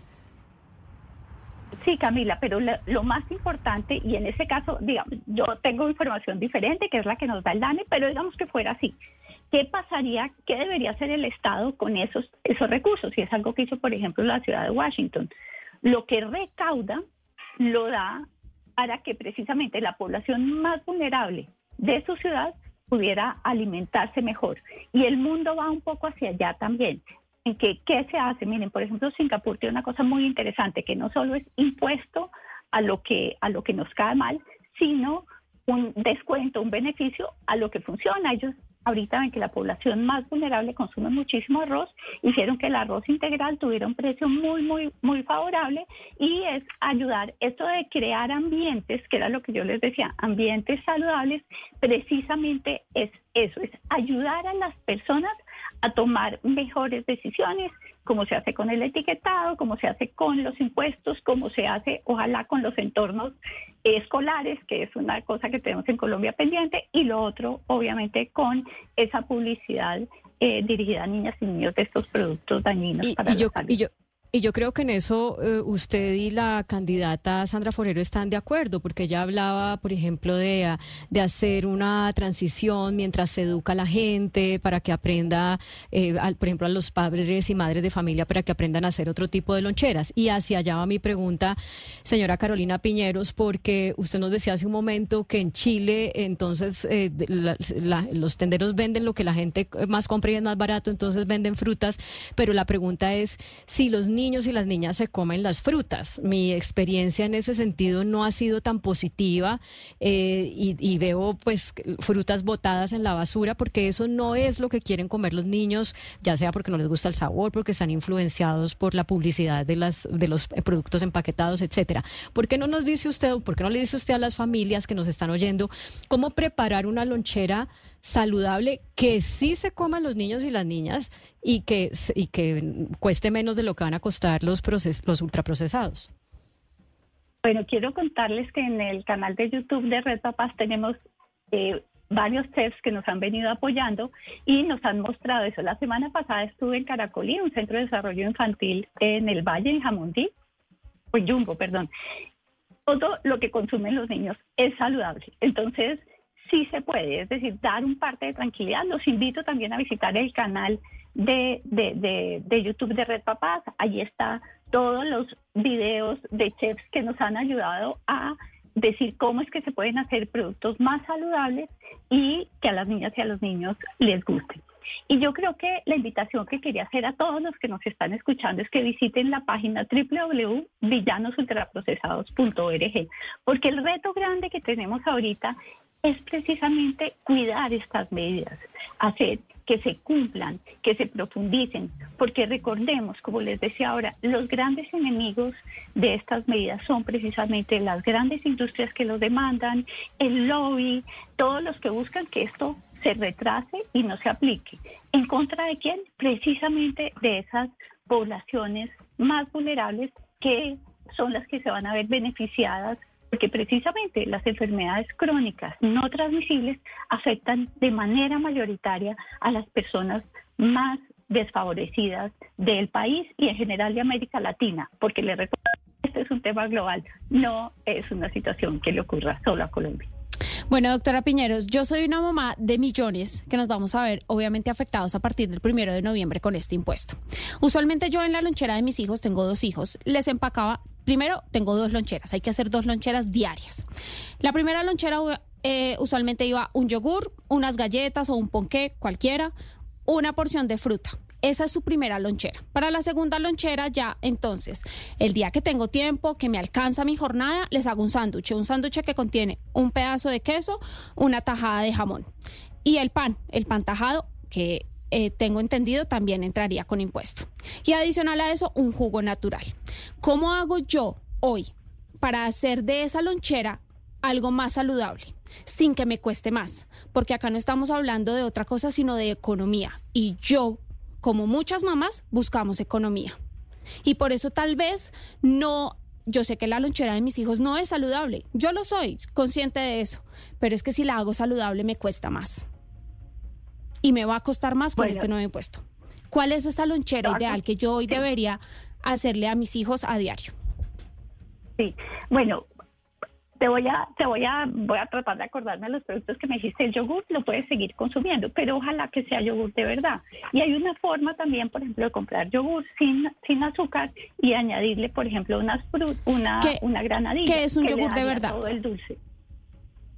Lo que no son bebidas lácteas. Recuerda que hay una cantidad de marcas eh, como el yogur yogo que la gente piensa que es un yogur, pero realmente es una bebida láctea sí, es, azucarado, pero no tiene yogur. Entonces, ¿Y ese yogur de eh, verdad hoy qué costo tiene? Que es, por ejemplo, mm, asumo que un yogur griego, por ejemplo, ¿es un yogur de verdad o no? No, no necesariamente. Puede ser cualquiera. Hablemos de marcas, no hay problema. Sin azúcar. No, no las tengo en mi cabeza ahorita, pero digamos uno sin azúcar, uno que diga yogur sin azúcar, eh, que dicen yogur natural casi siempre. No necesariamente tiene que ser un yogur. ok, ese yogur, doctora Piñeros, hoy me cuesta dos veces lo que me cuesta el otro yogur que usted dice que no es un yogur de verdad. No, señora, no. Sí, sí doctora Piñeros. Se lo dice una mamá que merca mes a mes. No le estoy mintiendo, doctora Piñeros, porque yo tomo y yo yo yo me gasto un montón de tiempo mercando comparando precios, porque es que acá lo que uno busca es economía y más con este tema de la inflación, donde los precios han subido un montón, incluso de esa de esa comida chatarra han subido. Entonces no me diga que no, porque le estoy diciendo que sí cuestan más esos yogures que usted dice que son naturales, sí valen más sí cuestan mucho más. Y la diferencia no son 100 o 200 pesos, porque si la diferencia fueran 100 o 200 pesos, esta mamá que está acá sentada, una mamá privilegiada porque tiene un trabajo, porque no, tiene, no gana menos de un mínimo y que tiene la oportunidad de comprarle a sus hijos de pronto eh, productos de calidad, se los compraría si la diferencia fueran 100 o 200 pesos. Pero, hoy, doctora Piñeros, ese yogur de verdad no tiene una diferencia de 100 o 200. de precio. Si tú ya lo vas a comprar, puedes comprar la misma marca sin azúcar y no te sube de precio. Lo que te estoy tratando de decir, porque yo no, seguramente yo, si no tengo la posibilidad, pues no compraría yogur. Tú dices que tú la puedes comprar, entonces lo que te estoy diciendo, porque pusiste el ejemplo, fue el tuyo. Entonces lo que te estoy diciendo que puedes incluirle en la lonchera es endulzar, por ejemplo, eso que le des tú hoy como bebida, no sé cuál es endulzarla con la misma fruta. O puede ser un, licuado, por ejemplo, de, de banano. Entonces es lo que tú estás haciendo hoy, porque no podemos hablar de la generalidad de las personas, sino tú que eres privilegiada, puedes empezar a migrar a otros productos. La panadería industrializada por ahora no tiene, eh, digamos, el impuesto. Entonces puedes eh, seguir usándola. Ojalá, la, dime. ¿Dónde se puede? porque son las 12. 12 del día, 57 minutos, doctora Piñeros, como ya empezamos después de semana de receso nuevamente a mandar loncheras, nuevamente a hacer mercado para los niños que hay que mandarles a los colegios, ¿en qué página de internet, en dónde sabemos qué productos eh, quedaron eh, grabados con este impuesto saludable? ¿Cuáles son las posibilidades que tenemos para que le den a la gente ideas de qué mandar en, en la lonchera y que no se les aumente el gasto en el mercado?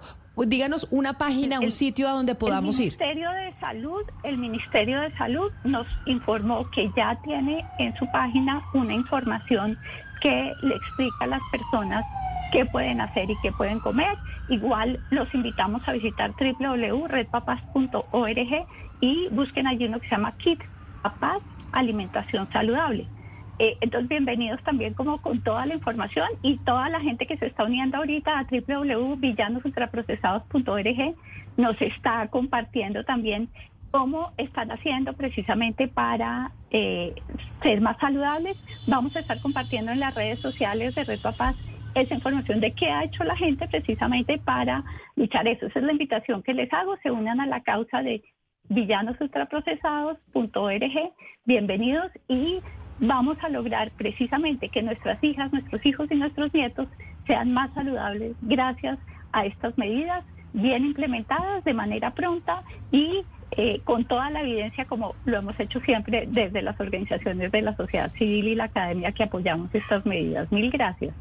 A usted, doctora Piñeros, mil gracias por habernos atendido y vamos a ver el monitoreo y la evaluación que se le haga precisamente a este proyecto después de su implementación que arranca el primero de noviembre, porque seguramente se tiene que medir el impacto que esto va a tener positivo o, negativo de la medida, a ver en Colombia cómo eh, termina siendo este experimento que estamos haciendo de los impuestos saludables a los ultraprocesados. Antes de irnos a una pausa, Lucas, ¿usted tiene noticias importantes de Bogotá? Sí, señora, usted sabe que Bogotá tiene mucho que contar y esta vez le quiero contar sobre el sistema de bicicletas compartidas que tiene la capital y que ya registra, Camila, un millón trescientos mil viajes y noventa mil usuarios. ¿Esto para qué? Para poder seguir avanzando en la movilidad sostenible, inclusiva e incluso con enfoque de género. El sistema de bicicletas compartidas de Bogotá logró, Camila, un hito muy importante para la ciudad al alcanzar en su primer año más de un millón trescientos mil viajes, superando así a ciudades como Sao Paulo en Brasil y a Buenos Aires en Argentina. Este sistema está compuesto por 1.500 bicicletas mecánicas y 1.500 bicicletas de pedaleo asistido, además de 150 manocletas, que son accesorios adaptables a las sillas de ruedas para que las personas con movilidad reducida puedan acceder a este sistema. También se ofrece el servicio de bicicletas con, con cajón para el transporte de carga. El sistema de bicicletas compartidas de Bogotá, Camila, opera en las localidades de Usaquén, Chapinero, Barrios Unidos, Teusaquillo, Santa Fe y La Candelaria. Tiene cerca de 300 estaciones y se conecta con el sistema de transporte público. Gracias, Lucas. Vamos a hacer una pausa y regresamos aquí con más información a Blue Radio. Yo estoy de acuerdo con que haya un cambio en el sistema de salud para garantizar mayor equidad, mayor cobertura, mayor eficiencia de los recursos. La salud es un derecho y debe ser igual para toda la población. Si detectas algún síntoma como fiebre, malestar general, dolor muscular de huesos o detrás de los ojos, dolor intenso de cabeza y brotes en la piel, puedes haber contraído dengue. No dudes en acudir al centro de salud más cercano. La reforma a la salud brindará acceso real a servicios de salud sin discriminación a través de los CAPS y los equipos básicos en salud con el médico a tu barrio y a tu vereda. Con la reforma tendremos más. Ministerio de Salud. Colombia, potencia de la vida.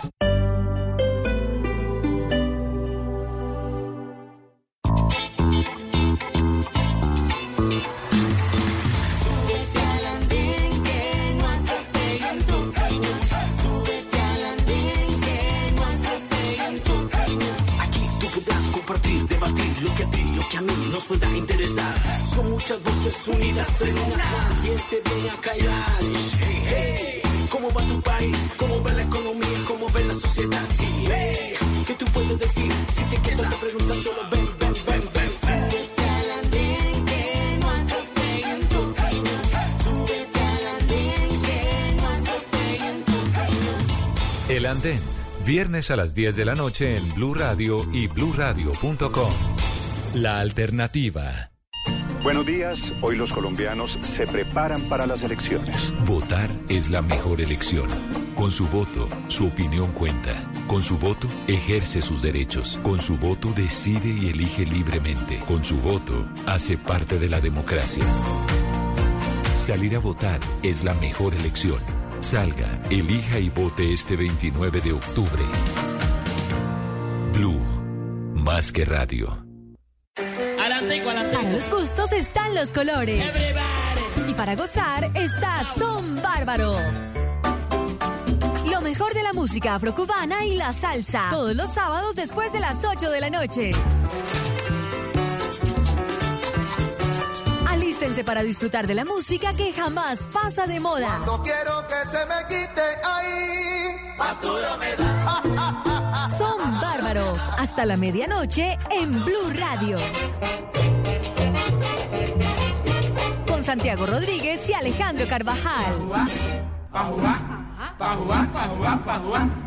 Son bárbaros.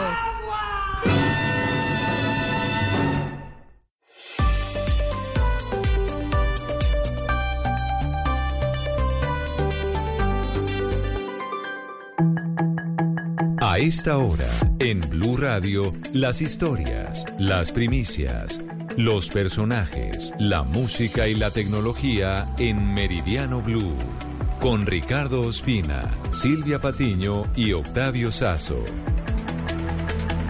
Es la una de la tarde y tres minutos. Los saludamos desde Meridiano Blue, comenzando el puente festivo. Hoy es viernes 13 de octubre. Comenzamos con noticia en Bogotá. Curiosamente, a pocos días de las elecciones, varios focos de disturbios en los últimos días, sobre todo en las universidades públicas. A esta hora interviene el ESMAD en la Universidad Colegio Mayor de Cundinamarca, en pleno centro de Bogotá. ¿Por qué protestan? Supuestamente los estudiantes, don Felipe García. Sí, señor, exactamente en la carrera quinta con calle 29 en el sentido norte-sur, un grupo de al menos 50 personas, Ricardo, atravesaron pupitres y canecas de la universidad en la vía, lo que genera, por supuesto, trancón en estos momentos. Ya el SMAT, como usted menciona, llegó al punto y está interviniendo para quitar a estas personas que están protestando desde ya sea un par de horas. El SMAT está usando gases lacrimógenos para nivelar la vía. Movilidad recomienda a quienes transitan por la carrera quinta al sur que tomen la calle 39 al occidente y la carrera séptima al sur para evitar quedar atascados en este trancón luego de estas manifestaciones que se registran desde las 11 de la mañana aproximadamente allí en el Colegio Mayor de Cundinamarca. Una cuatro, hablando de la guerra en Oriente Medio, aumenta la tensión entre Israel y Líbano. En las últimas horas hubo intercambio de fuego y murió un periodista en un bombardeo, César Moreno. Buenas tardes. Se abre un segundo frente de guerra en Oriente Medio. Varios combatientes libaneses detonaron parte del muro fronterizo entre Israel y el Líbano y se han infiltrado en territorio israelí. Las fuerzas de defensa israelíes respondieron con fuego de tanque hacia la infraestructura terrorista de Hezbollah.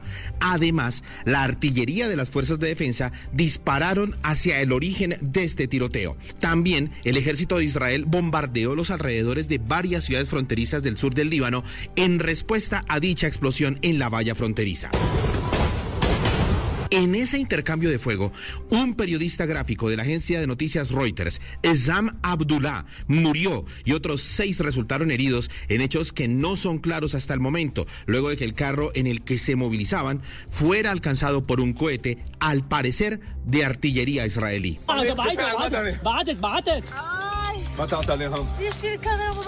El grupo terrorista libanés pro-iraní Hezbollah se responsabilizó por los ataques a varios sitios utilizados por Israel a lo largo de la frontera con el Líbano y dijo que está listo para ir a la guerra contra Israel. En el otro frente de guerra, en el sur, y esto ya lo vamos a ampliar más adelante en Meridiano Blue con nuestros compañeros desde Europa, en Gaza continúa la evacuación de miles de personas del norte de Gaza y varios funcionarios israelíes acaban de decir a agencias de noticias internacionales que la invasión terrestre a Gaza es inminente, cuestión de horas o tal vez de un par de días. Una 06 en Tel Aviv está ya el segundo avión de la Fuerza Aérea Colombiana que trae otro grupo de ciudadanos colombianos que estaban atrapados en medio de la guerra. Ya llegó el primer grupo de 110 connacionales en la madrugada de hoy y estamos a la espera de un pronunciamiento de la Cancillería colombiana y del presidente Gustavo Petro luego de confirmarse la muerte del segundo colombiano luego del ataque terrorista de hace ocho días por Hamas en Israel, Antonio Macías. Santiago Rincón, ¿hay algún pronunciamiento del gobierno colombiano? No, señor Ricardo, con las buenas tardes, ningún pronunciamiento del gobierno, del Estado colombiano, ni en cabeza el presidente Gustavo Petro, que hace más de 48 horas no se pronuncia sobre este tema a través de sus redes sociales ni de la Cancillería sobre la confirmación de las autoridades israelíes de la muerte del colombiano Antonio Macías, como usted lo mencionaba, novio de Ivonne Rubio. En otras noticias sobre este asunto, el coronel Iván Darío Gómez Villegas, agregado aéreo de Colombia en el Estado de Israel, confirma que efectivamente el avión de la Fuerza Aérea o Aeroespacial, como se llama hoy, ya está en Israel para recoger un nuevo grupo de 110 colombianos y traerlos de vuelta a casa. Quiero informarles que son 110 pasajeros que vamos a transportar, entre los que hay adultos mayores, menores de edad. Todos están en buenas condiciones, se les ha brindado el apoyo necesario. Tenemos en el avión un médico que va a estar monitoreándolos en todo momento. De esta forma entonces parte ese segundo avión para completar el grupo de 220, la mayoría de ellos turistas colombianos que estaban atrapados en Israel. Hablamos ahora del puente festivo que comienza hoy. Se espera que cerca de 5 millones de vehículos, multiplíquelo, multiplíquelo, la cantidad de gente en serio, 20 millones de personas. 5 millones de carros. 5 millones de vehículos, eh, Ricardo. Con las buenas tardes. Haga usted el promedio, buenas tardes, don Oscar Torres. Por cuatro personas, 5 por 4, 20, 20 millones de colombianos viajando. Cerca, más o menos, esa es la cuenta que tiene en este momento el Ministerio de Transporte de los viajeros, pero también muy importante las vías que ¿En dónde hay cierres en este puente festivo, don Oscar? En este momento, Ricardo, tenemos cierres, eh, tenemos cierres de vías en este momento en el departamento del Cauca, la vía Mojarras, Popayán, en el kilómetro 75 en el sector de Párraga, allí hay cierre total por deslizamiento de tierra. En el departamento del Quindío, la vía la Paila Armenia en el kilómetro 26 más 500 en el sector de Puente del Río La Vieja porque hay cierre por la caída de un puente la vía alterna. También en el departamento del norte de Santander en la vía Aucaña Cúcuta en el kilómetro 46 eh, y allí también hay cierre total por la avalancha en la vía alterna. En el departamento de Boyacá en la vía Sogamoso Agua Azul en el kilómetro 82 en el sector Puente de los Grillos, recuerde usted este puente que colapsó hace unas semanas y en Bucaramanga la vía La Fortuna Bucaramanga en el kilómetro 42 en el sector de Beto Búcaros. Hay cierre total por deslizamiento de tierra y pérdida de banca. Pero escúcheme esto, Ricardo, por último. Y es el tema de las cinco eh, vías del país que tienen más accidentalidad. Le cuento cuáles son. Dice la vía Atillos Los Llanos en el departamento de Antioquia, la vía Cali Palmira Andalucía en el departamento del Valle, la vía Girardot Silvania Bogotá y también la vía Barranquilla Santa Marta. Vías principales que tienen alta accidentalidad, una nueve minutos.